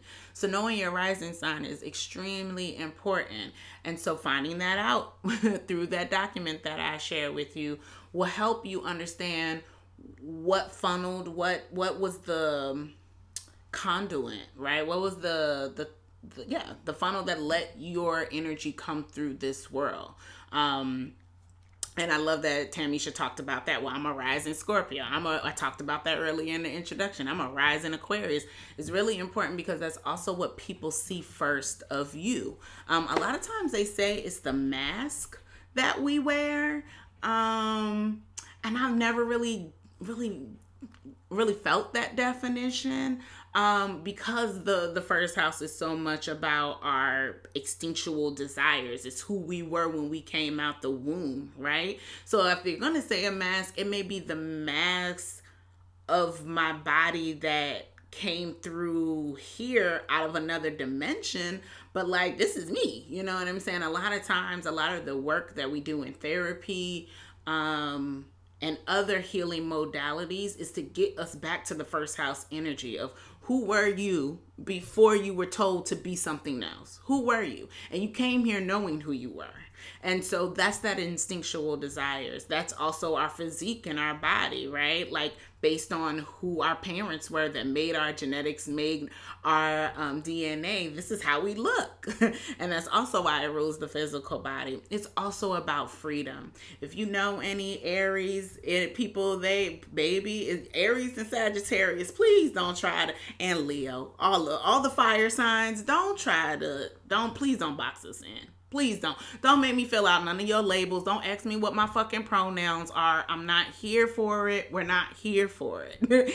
and Aries, because the sun is exalted in Aries, is why they really about that freedom life, baby. They gonna do what they gonna do. They gonna do it when they want to do it, and they gonna do it how they gonna do it. And I am surrounded by Aries, and I love them for it. You hear me? They make my life a joy. They help me want to take more risk and take more like okay i could do this. So i give thanks to my aries energy friends. Um, and it's also new beginnings for all the other things that i said as far as coming out the womb being the first house being spring starting the zodiacal year. This is a new beginning. And i think it's so interesting that us here in the united states we're getting hit with this pause while it's in spring, while things are happening in the earth that signify a new beginning. I'm gonna leave that there. I'm gonna leave that right there. Um, I want to talk a little bit about uh, the day. So it's also Tuesday. Tuesday's a day. So if you have some rituals, you want to get those done around on Tuesday, maybe a day that you can exalt your work um, that you're doing on Tuesday. Another thing is the Emperor card. If you work with tarot, you might want to just like really do a meditation with that Emperor card. See yourself being on that throne. You know what I'm saying? Knowing that like you got this. You know what's happening. You understand the inner workings and the outer workings of your domain and you are steady in that. There is no moving you. People come to you to find information. Ashe. So meditate with that Emperor card and see what messages it has for you. Also, the trees. Now we're going to get to a little bit of medical astrology. The trees that are associated with um, Aries that I want to pick up on is the olive. All right, and olive leaf extract is what I am taking right now. I've all anybody who knows me, I am an olive leaf through and through. Let me check and see if oregano is one of those trees because I know y'all oregano lovers. There's a lot of people who love oregano oil too. I can't fuck with oregano oil. That shit will fuck me up. Any of y'all who have tried oregano oil, you know what I'm talking about. And those of y'all who love it, Godspeed is too much for me. But olive leaf, olive leaf has been an ally for me for maybe about four years, maybe even more than that. Um, I feel like it's been a longer relationship. Um, but olive leaf highly, highly effective for immunity, highly, highly effective for immune building. Olive leaf, olive leaf. Like, check out olive leaf. I'm like, I need to grow me an olive tree and get those leaves so I can make tinctures. But it is amazing. It is a powerful ally. It, any plant doesn't want to be disrespectful, but I've disrespected olive leaf before. Um, didn't slow down, didn't take the breaks that I needed to, didn't take care of my body, but just kept dosing on olive leaf so I wouldn't fall all the way down. And it kept me up. It kept me up. I was able to do all the things that i needed to do. And then i got sick like a few months later after that and went to uh, um, olive leaf and tried to dose and get myself together. And it was like no like no. And i was like i know what this is about. Is because i didn't do the other half. Like i took the medicine you worked but then I can't just use you like that. I have to come to you. And I also have to do the work of slowing down when your body's not feeling well, right? And so olive leaf, a very powerful um, tincture herb to work with for immunity. Pine. It was crazy. Um, Ascension Art gifted me some pine kombucha, and I don't even know. I'm gonna do some research. One of my other friends my best friend actually. Um they have an affinity towards pine. They love pine. And i was gifted some pine kombucha at, during this time in aries and i saw that that it was one of the trees. I was like of course it's one of the trees. And of course like i've been looking and harvesting pine and i know of the pine uh, cones and how it represents again back to the brain the pineal gland the, the god consciousness within us and why is such the a powerful tree. So work with the pine. Get you some pine, get you some pine cones, boil you some pine tea, make you some pine whatever. But I would also like to know about its medicinal purposes. I know about its spiritual purposes, but medicinal folks, I'm gonna have to do some research. Y'all help me out. The other tree is hawthorn. And I think this is very interesting because both of our ancestors that we acknowledge transitioned from heart issues. Okay, both of them were Aries. Also, the you are the sun is exalted in Aries, all coming back together, right? And so working with hawthorn berry is very important, especially with the pause um, that is happening and the affection that is going around. Uh, they have talked about its connection to the heart. So taking some, making some, I made some hawthorn syrup. Actually, it was hawthorn, elderberry, ginger, and cinnamon. You know, because I'm fancy. I made some of that syrup. Um, I made um, an elixir that is going to be brewing. It'll be ready in a few months. That is ha- uh, hawthorn dense. Um, so really if you have access to some hawthorn berries, if you know about wild harvesting and it can still keep physical distance, and I'm calling it physical distance because it's not social distance. We are talking to our friends. We, have been getting calls from people we haven't heard from in years. You've been calling people you haven't talked to in years. So we're actually being quite social, but it is a physical distance thing, right? So making sure that you can keep your physical distancing, that you're built up on all your immune building herbs and prayers and spirits. But wild harvest, some hawthorn, if this is the season, I'm not necessarily sure. And I also pulled hawthorn for the my personal. Now this is my work. I pulled hawthorn as a personal card for me as a herb ally this month, which all I could do was laugh. And I think the name of this card is something about home, like home sanctuary hawthorn. So we can't make up the divinities. Come on, y'all know the the the synergy in the world. So hawthorn has been a big one that has hit my home, my house, and I've been really working with this um, plant for a while now. So we're berry for a while, but these are all trees that are associated with the energy of Aries. So it should I'm assuming then if it's associated with Aries, it should be bearing right now. But go and check out if you do wild horror um, harvesting. Be mindful, please. I'm not saying go out every day or do anything like that. Really, y'all, we gotta stay home, and we gonna. I'm gonna get more into that when we get to the new moons. Um, with other herbs, um, I want to talk about. Well, let's see, because I skipped over that. Let me pull up my thing real quick.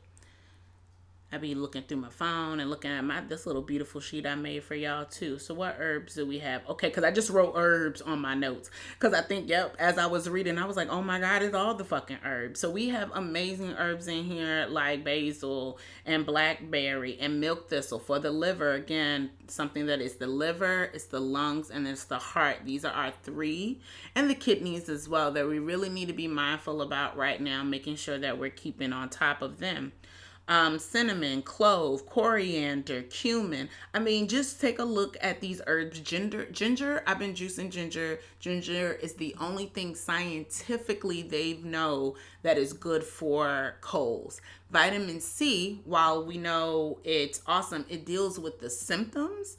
Um, where ginger is the only thing that's clinically been proven to actually deal with the infections of flus and things like that even though that's very spicy even and and oranges um and vitamin C is acidic, but I'm interested in now me saying this if they would do any type of research on ginger as far as what they could do with natural dosing to help um, our loved ones and us through these times of the pause as well.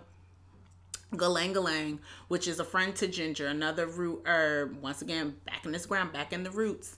Um, and garlic, just rosemary, peppermint pepper, all the things you need right now to make sure that you're fucking well and healthy. Check out those herbs, work with those herbs. Um, I had a shout out to Gypsy Jars right before we went in for the pause. I drove by them and got them some fire cider. Well, got fire cider from them. So I have apple cider with all of those peppers, garlic, all of those things that I just said, ginger in that fire cider really doing the work to make sure that I, me and my household were staying well. As far as the metals, which I thought was really dope, is we have iron. Um, and there's a lot of ways to get iron into the body. Definitely dealing with your meats. It's a good time to eat any kind of organ meats, healthy organ meats, so livers, um, the adrenals of things. If you can get, if you know a butcher that you can eat some organ meat, it's good to get organ meat, get your iron up. Um, I also wanted to shout out Floradix liquid iron. This is something that was recommended to me from um, a naturopath consultant that I've been working with that is here in the New Orleans um, area. I'll make sure to put their information in the show notes and on the blog um, Dr. Trish, Trish Trishar. I want to say Trisha, but it's I call Dr. Hamilton. That's what I call call them. But they told me about Floradix liquid iron, and that is a plant based iron, and you can get this from a health food store. And so this is another thing that we want to be bringing in um, really healthy pasture raised meats um, as well as you know if you're not going to eat meats um, then you want to make sure you're getting your iron and you can get something like this plant-based that you can go ahead and take in uh, I saw gold there too. I haven't worked with monatomic gold, but I know a lot of practitioners and I know a lot of herbalists and a lot of people who sing the praises of monatomic gold. So if you just happen to have some of those that on in your house and you started to work with it, but then you put it up and forgot about it, bring the gold out of the shelf and start taking it. I've actually been working with silver um, personally just because I know, and, and that's one of my allies is silver. Wherever silver is in the body, infection can't be. So, another thing, colloidal silver is something that we could be working with. However, this is not associated with Aries. The monatomic gold would be the um, the thing. So if you're shopping around for that and about to make a Amazon order, really sit into do you want to order the silver or do you want to go with the monatomic gold? Either one will be beneficial for your health at this time.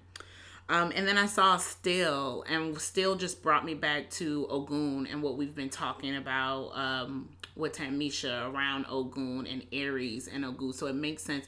Do the rituals. If you work with Ogun, triple work right now. You understand what I'm saying? And uh, ironically, right before we went through this, things that I have been putting off for over a year, I was like, I gotta get this done. So I went ahead and did some really heavy work around my Ogun shrine, making it more beautiful for Ogun. Getting to the crystals, we're to talk about aventurine. And aventurine is one, I'm just picking up a few that I work with and, and why I found them to be beneficial with me. So, aventurine was one of the first yoni eggs that I received, was the first. I've received aventurine. Then my second one was a rose quartz. But aventurine is all about being able to speak your truth, right?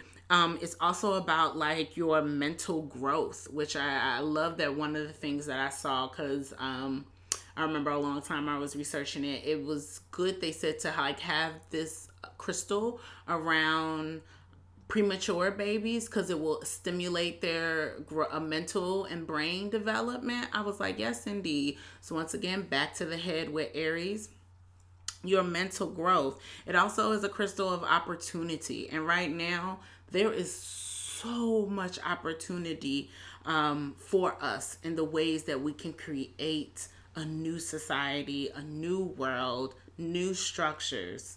This is a new beginning. Um, it also is about helping out with environmental pollutants, which I was like, okay, that's that's right on. So things that are in the environment, this has been known to literally from electromagnetic, um, electromagnetic smog to actual um, air-based pollutants. This crystal is supposed to help out with it, right? Um, and it's also a crystal that's supposed to help with the lungs. So this is yeah, if you got some aventurine on deck, this might be the time to keep it in your pocket or sleep with it. What however way you like to work with your crystals. As far as me, if you got yoni eggs, put it up inside you, baby. That's how you get that medicine. Um, the other ally that I have on this crystal list is citrine. And I can go on and on for about citrine, but it's one of it's one of my faves. and it is a self cleansing crystal. A lot of crystals need to be cleansed and need to be charged. And citrine is like, I'm good. I got me. Again, very independent, like Aries energy. I got it. I'm good. We is good over here. And so it doesn't need your help. if anything, you need its help. Remember, crystals are older than you. They are hundreds and thousand years older than you. They are sediments compressed from earth, have being compressed for years and years and years and years. So they're very wise and very old, and why we use them as tools. They are technology. Um, and so this citrine crystal will be able to assist you with self cleansing as well as it cleanses itself. And it'll also be able to protect you from negative energy. That is one of the main reasons I use it is especially people who I know that had worked at really toxic jobs and in um, have toxic work environments, I would tell them to get immediately go get a citrine crystal and put that on your um, workstation. Wear it with you to work. If you need to get a necklace, wear it with you. It wards off negative energies. As well as for people like myself who are self employed, working on entrepreneurship, this is great for attracting prosperity in business. So, if you are a business owner, this is something to keep. You keep this by your cash register. You keep this where you keep your working tools. You know, if you out there working on cars, keep a thing of citrine in your toolbox, okay? Um, and it will constantly make people be like, "Hold on, who fixed your car? Hold on, where'd you go to get your hair done? Hold on." And and that is, I'm a by word of mouth. That's the best best best review and the best form of promoting yourself is by word of mouth. So that's the train i really feel helps with that. So those are some of the things that i just wanted to pick up on on the document the aries document that we have. Please take more time to go over that document in depth and really see what's what herbs and what allies speak out to you. Use these in your rituals. Use these times in your rituals. This is this is what it's there for. So I want to go over our new moon magic, new moon magic. Um, this is a tense, so I'm gonna take a deep breath. Whew. Um, we have a lot of energy going on for our new moon and our full moon. So each year, um, each sign gets a new moon and each sign gets a full moon. All right. And so last in the Pisces podcast, I talked about um, Aries new moon, actually, because the Aries new moon happened in the end of what is we're in April, March. It happened at the end of March. And so I talked about it there and I called it the homework moon. And I had no idea how literally it was going to be the home work moon. But look, the stars don't lie. They just let you know they're God. So these ones um the first moon that we have is um, a full moon on April the 7th, and it's in Libra. And what I am entitling this moon is As You Are a Vessel. I need us all to remember that we are vessels. You are a vessel. And so, one of the things that I want to speak on is if you're trying to go out into the world um, or go into your emotional world at the time of this new moon on April 7th, you're going to have a lot of struggle. And that is because Jupiter and Pluto is literally squaring the sun and the moon. It is not really the time about for expanding um, your your your outer world, right? Or your emotive world who's the star of this is actually Mercury in this um, full moon.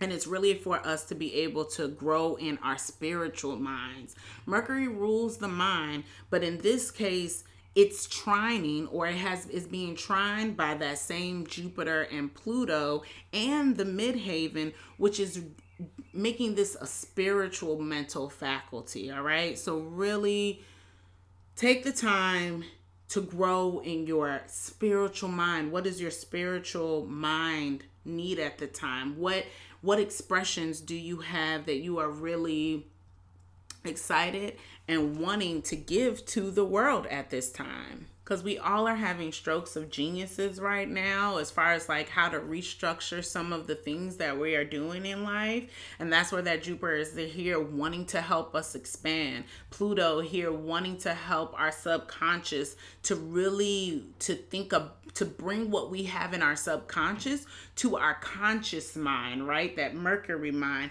and so that we, we can fulfill our destinies that midheaven we also have Ceres in aquarius that is is asking for us to nurture ourselves at this new moon. It is this nurture, nurture, love yourself. Comb through that notebook that I, that has all those in, innovative ideas, right? Where you keep all of your sketches. Comb through your mind. For some of y'all, y'all may not keep notebooks. Some of y'all do vision boards. Wherever it is, go through that. The thing that you've been sitting and waiting for since 2000, it's time.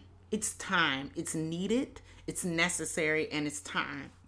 But nurture you that's what that's what that is. You have to nurture these things.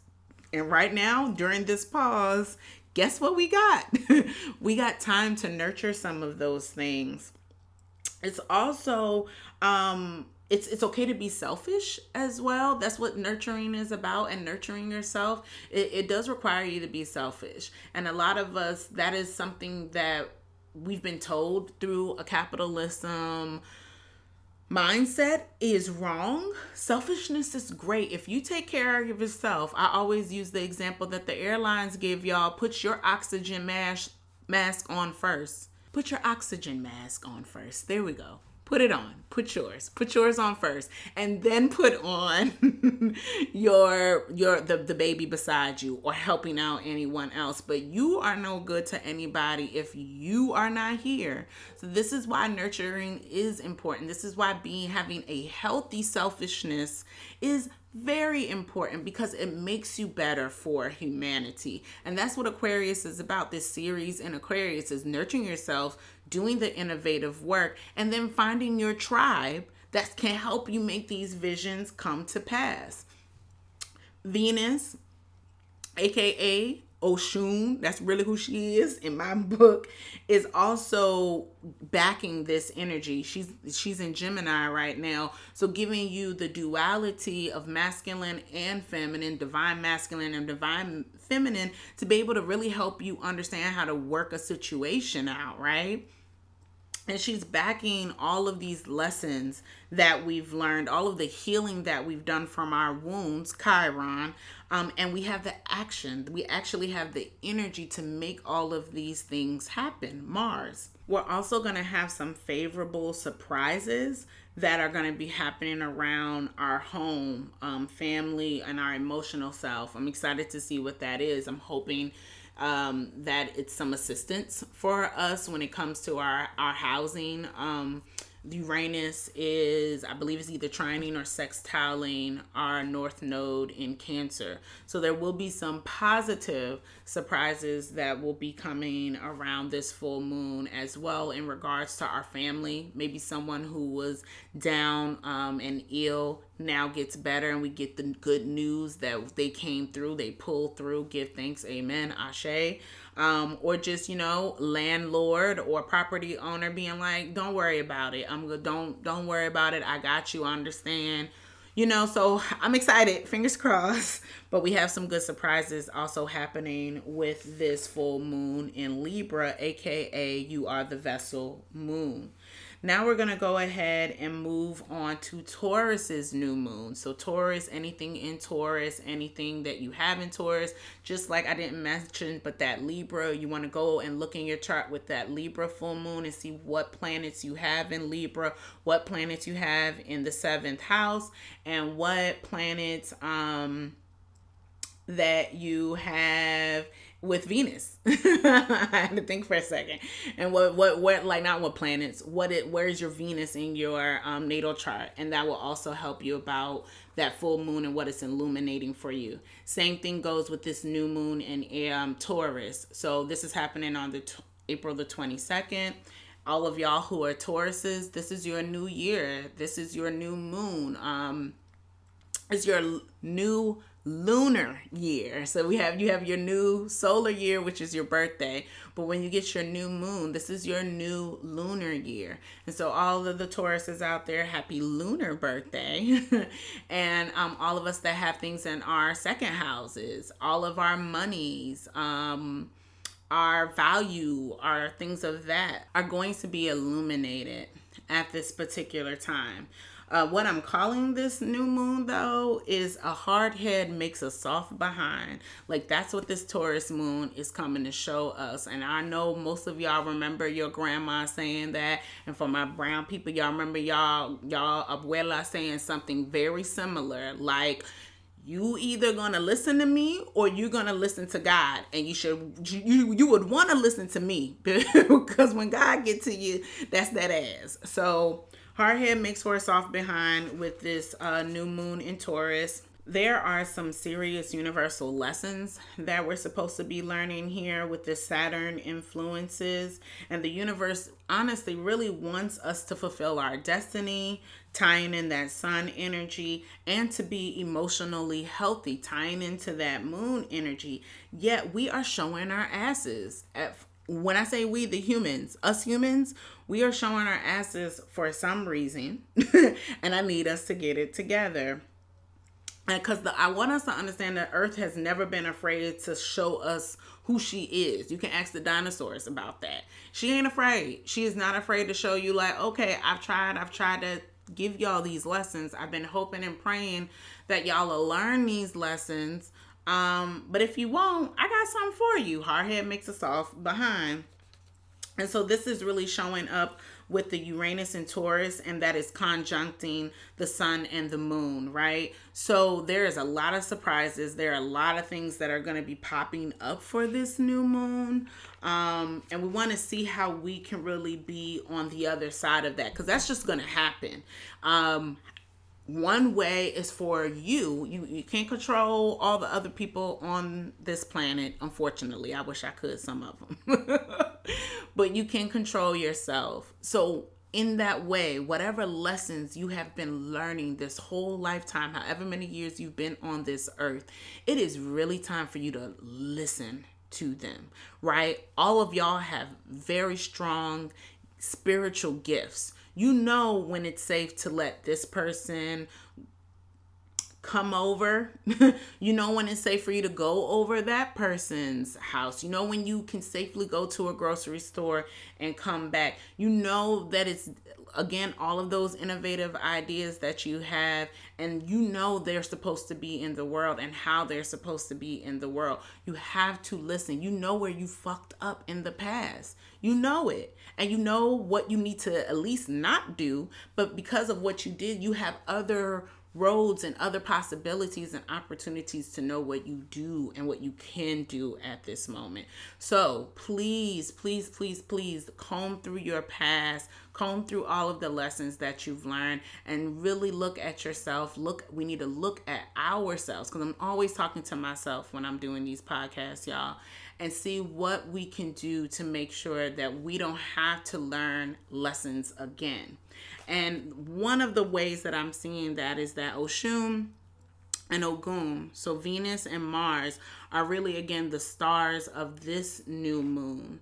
Um, we have so we are we are so fertile right now with this new moon that is happening on April 22nd. You we are we are brimming at the at the top of the pot with so much creativity, so much art like our ancestors whoo, are just like, yes, baby, like go, you can do it. Yes, do that thing. Like we have so much creative energy, and we have again Mars right there. Like, I got the energy to do it. Let's do it. And you can do it. You're fertile. You are super right now. We are very, very fertile. It's about how you're going to use that fertility, right? And it is a emphasis again to make sure that we stay home all of April. I'm telling y'all here this now. This ain't over for us in New Orleans. I'm gonna speak of, but I'm pretty sure this is for the United States.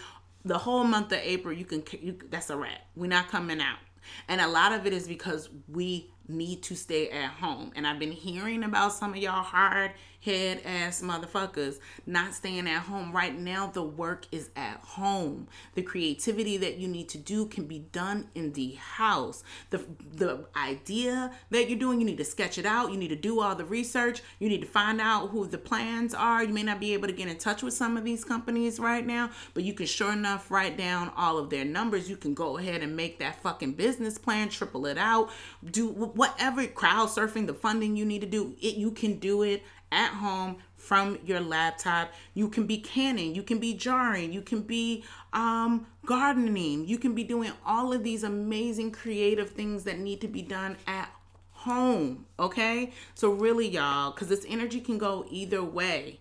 Um, with this new moon, keep your ass at home because you you that fertility right? I just said oshun and ogun. You have the powerful energy ready to do it. You have all of these ideas. You just like fuck it. I know it's my time. I'm gonna go do it. I'm gonna go make it happen. Fuck what they saying. And it is all of that but do it in your house okay and I also want to give a warning for slumming because of that fertility energy. When I was literally writing and doing the research, I started to get wet. Like, that's how serious this fertile energy and this creative energy is going to be for the Taurus um, new moon. Like, it is it is sensual creativity essential. like that's how babies are made right? Is like that is the one of the most creative things you can do with your anatomy is make a whole nother person. And so that's made by sex. So this is very much a sexual energy that you can transmute into doing other creative projects. You can birth a business at this time. You can impregnate yourself with a whole bunch of other things besides a baby. But if you're wanting to have a baby, this is a great. I know there's going to be so many pause babies. I'm calling them little little Rona babies. They're going to be so many. There are so many babies being made right now. Um, but if you want to do that, this is a great time to try. Let me also say that this is yes, fertility energetic is on point Yet, what I am wanting to warn people about because we have this Juno um, in opposition with Lilith and uh, Chiron is slumming, is what we call it. Is you being lonely and you just, you know, being horny and going ahead and calling up somebody that you know ain't worth shit you know that person ain't shit. Like you know they ain't never been shit. They ain't never y'all broke up I don't know how many times ago. You tried, you don't know how many times to make it work with that person. But because you home and you horny, you got all this positive uh, fertility energy going on with you. You're so creative. You got all this action that you need to get done. You want to have sex so bad. You call up that fuck boy or fuck girl and that ain't the move right now. And it's so much not the move that if you do it, there can be some really bad consequences, right? And in this particular new moon. And I, I really want to say that this is not the time to do that because it's Juno, right? You have a partner, you have um an actual long longevity situation that is out there that is waiting for you. After this shit pause or maybe not after maybe while it's during you know what i'm saying? But that's the person that you're supposed to be really building with. And if you wind up fucking around with this person that you're not you're gonna fuck up what could have been. Now you're gonna get pregnant by the dumb, stupid person that you know you don't like, and you're gonna meet the partner that you're really gonna meet. But now y'all gotta deal with having this baby mama and baby daddy situation because you wanted to go ahead and get some because you couldn't leave your house. I'm telling y'all, look, look, and that's just that's just one incident. There can be a lot of other other shit that goes I don't like I don't like that. Let me like uh, like seriously. Please do not mess with anybody that you know means you no good and not has meant you no good just because you bored. Use that energy in another way. All right? Stay the fuck home. Touch yourself, be with yourself, get creative with your own sexual energy. I need you to go ahead and do that. so please, y'all, we need to stay home. Again, I'm really foreseeing right now the way the stars are talking that we're going to be home for the whole month of April as well.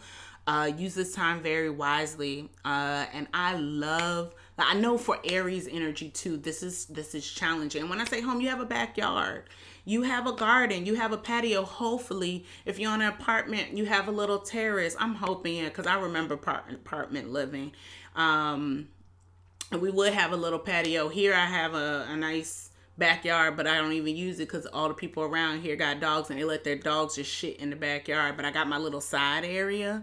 I'm out there in the garden, like whatever way you can be outside, because this is Aries energy. We do want to be outside. We do, Mars is going, we want to make something, we want to do something. And for all of y'all who are having birthdays, I know it's challenging. You had all these birthday parties, you had all these ideas of how and what you wanted to do, travel arrangements, it's okay to grieve in this pause. Part of this pause is grieving, releasing what no longer serves us. But please know you can celebrate yourself. Please know you can have I witnessed someone who their birthday stuff got canceled they went ahead and did a virtual happy hour. They got all of their friends, all their friends had bottles. They got up on some I think it was called House Party app or something like that.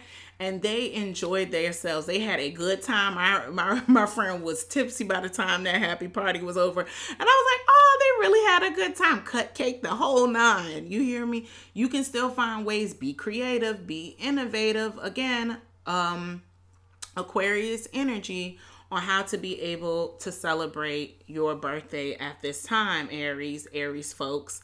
Um, there's another major thing. I'm not going to talk a lot about the transits that are going on. You can check out the transits and the aspects. Click on that hyperlink in the blog, read for yourself. But there is a huge one that happened last month that we do need to address, and it is that Saturn entered Aquarius for some of us. And then woo for some of us right? So the shift is real. The shift is real for all of us. And we're definitely going to be seeing this a lot in our tech companies because uranus is the planetary um, ruler for one of the planetary rulers for um, excuse me, y'all, Aquarius. And so that deals with technology and innovation. All of these platforms have never in their life had to deal with this many people trying to use their platforms. And they're going to be in two years of figuring out how to make sure that if this ever were to happen again, God forbid, um, but I also want y'all now I'm pausing for us. Anyway, let me finish this thought. If this were to ever happen again, that they would be able to make sure that everybody could do what they needed to do without glitches. All right.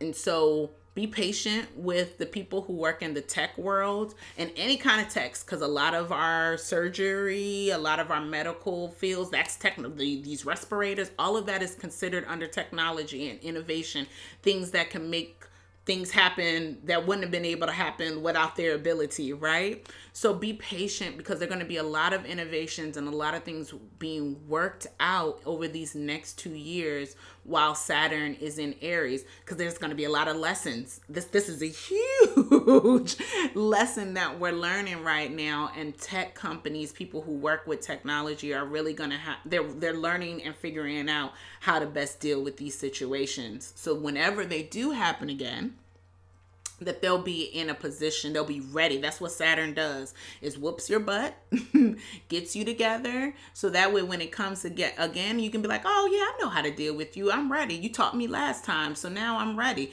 It, will still teach you something else. You're still going to be elevated into a point where you um, have another lesson to be learned. There's there's no graduation in life other than just keep getting better right?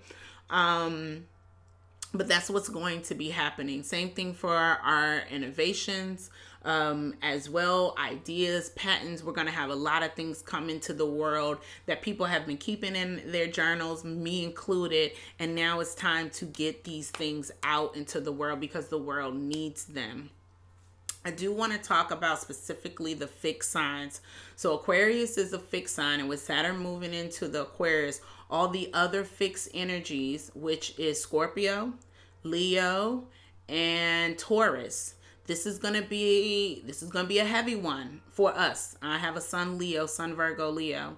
I'm, I'm a Leo. Long story short, but um, specifically for the Scorpios and the Tauruses, this Saturn in um Aquarius is squaring that energy. And this goes for all of us. You want to look in your chart and see what you have in Aquarius. You want to on your fixed signs. We'll see what you have in Aquarius, see what you have in Taurus and Scorpio and Leo. All right, because all of that's about to get hit with this Saturn being like, hey, uh, got some lessons for you. And specifically, you want to look at what you have in Scorpio and what you have in Taurus. And so, my people who are sun sign Tauruses and sun sign, sun sign um, Scorpios, these next two years, there's going to be a huge transformation that is going to be happening and occurring in, in your life. And that is because the Saturn is squared your signs. Leos, we're not necessarily getting off that easy, but what's different is we are in opposition to this Saturn because we're six signs away from Aquarius, we're in opposition. Opposition is a little bit gentler, in my opinion, than a square. Um, and that's because in oppositions, we both want the same goals. So that Saturn in Aquarius and our whatever's in Leo, they both want the same thing. They just have different ways about going for those things. So, whatever you have in Leo energy, what you're going to be learning from um, Saturn is new ways to go for your goals and go for your your destiny all right? That is what you're going to be learning. For my scorpion energy and for my taurus energy it's to take the whole building down and rebuild. And so what you can do is really acknowledge over these next two years when these things happen what am i supposed to learn from this and is it in my control? If it's not in your control let the building building fall let the building fall and be like, okay, that wasn't in my control. That failed. Now, what am I supposed to learn from that? What could that, what is that trying to teach me? Oh, that building wasn't even supposed to be here. It was too close to this coastal line, or it was too, I need to build it with this type of material. It was the wrong material. It's a going back to the board and rethinking everything for these next two years. Now we're just getting a taste of it because it's going in there, but all planets are going to retro back, retrograde, and so it's going to go back into Capricorn so we can finish up some work that we need to do that we hadn't done in those last two years while Saturn has been in Capricorn. Um, so you are going to get a little break for the second, all of us, and then it's going back into the fixed signs again and I just want to make sure that um, I'm sharing that information with y'all so we can be prepared. This was a lot. I know it was. Once again, all my Aries people who are celebrating their birthday, you got this. Get on your virtual happy hours because, again, this is Aquarius. We're in the age of Aquarius. This um, Saturn is in Aquarius. Study Aquarius energy. We have to get innovative with how we do things and we also have to find our tribe. That is what aquarius is about is knowing who you can work with what groups have your back. It's been ironic who i've reached out to in this time and a lot of them have been my people my farmers. My farmers were the first like hey can i get some starters? I need to get this in the ground. I need to get that in the ground. I've been reaching out to people who make medicines you know like who are the people? I've been working with my Ascendance family. Like how we gonna get this done? I've been working with birth workers. Like what are we gonna do? What's happening with the birth um, birthing in our city right now? So it's very interesting to see when a quote unquote crisis I, I've been trying not to use these words in this um, podcast but when a crisis does occur who is your who's your tribe? Who got your back? Who's willing to work with you on fixing and finding solutions in in your life? These are the people you want to connect with all right? So y'all still gonna have an amazing birthday. Get on the computer do the things with y'all and for all of us we're still gonna have an amazing spring. Nothing is grow your food, grow, get in the garden, go outside and get a little bit of that breeze, right? Look and observe what Earth is doing because it's so interesting. That's where I've been pulling my resilience from. Is like, wow, you're still growing, so why can't I? The waters are still running, so why can't I? Like, just really looking at the power of Earth. That hornet is still building its nest above my doorway. Why can't I build in my nest? Be home. That that is the requirement. That is the only fucking requirement, y'all, for the month of April is keep your asses as much as home as possible. Literally only go to get necessities and then come back home. Like that's that is required. that is and that's what the universe is saying with that North Node in Cancer emphasis is be home, respect the home, respect your family, nurture and love on yourself. That is what the universe is telling us. And we, we would be wise to listen to her. Um, I feel like there's another thing I do when you're in a better moment, when you know you feel really strong and you feel really protected and you know ain't nothing you unfuckwittable. It would also be a good time to research Uranus um, in Taurus. I believe I talked about we talked about that for sure when we talked about um, the Aquarius podcast, and I believe in the 2019 Taurus um, podcast I talked about it as well. But doing some research just so you can be prepared about the next six years now of what we're going to be dealing with. Um, I want to be forewarned is to be forearmed. Um, and we have a lot to prepare ourselves. We're already ready. Um, we're already ready. That's what I want to say. It's just about doing the things. That's literally it. And we can do them from our home. All right. So happy spring. Happy, happy, happy birthday, Aries. We love you. We know this birthday is crazy, but please, we will meet you online anywhere and sing you whatever song. Happy birthday to you all. Peace.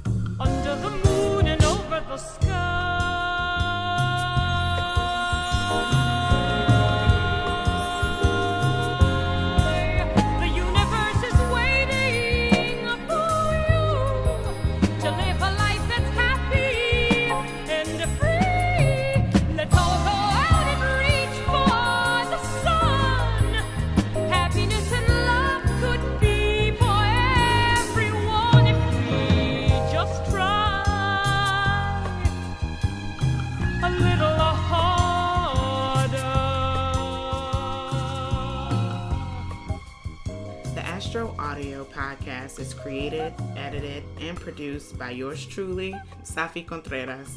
Our theme songs are People Get Up and Drive Your Funky Soul by James Brown and Under the Moon and Over the Sky by Angela Bofill. Other song credits belong to Luke and Kevin MacLeod. All rights are reserved for the individual artists.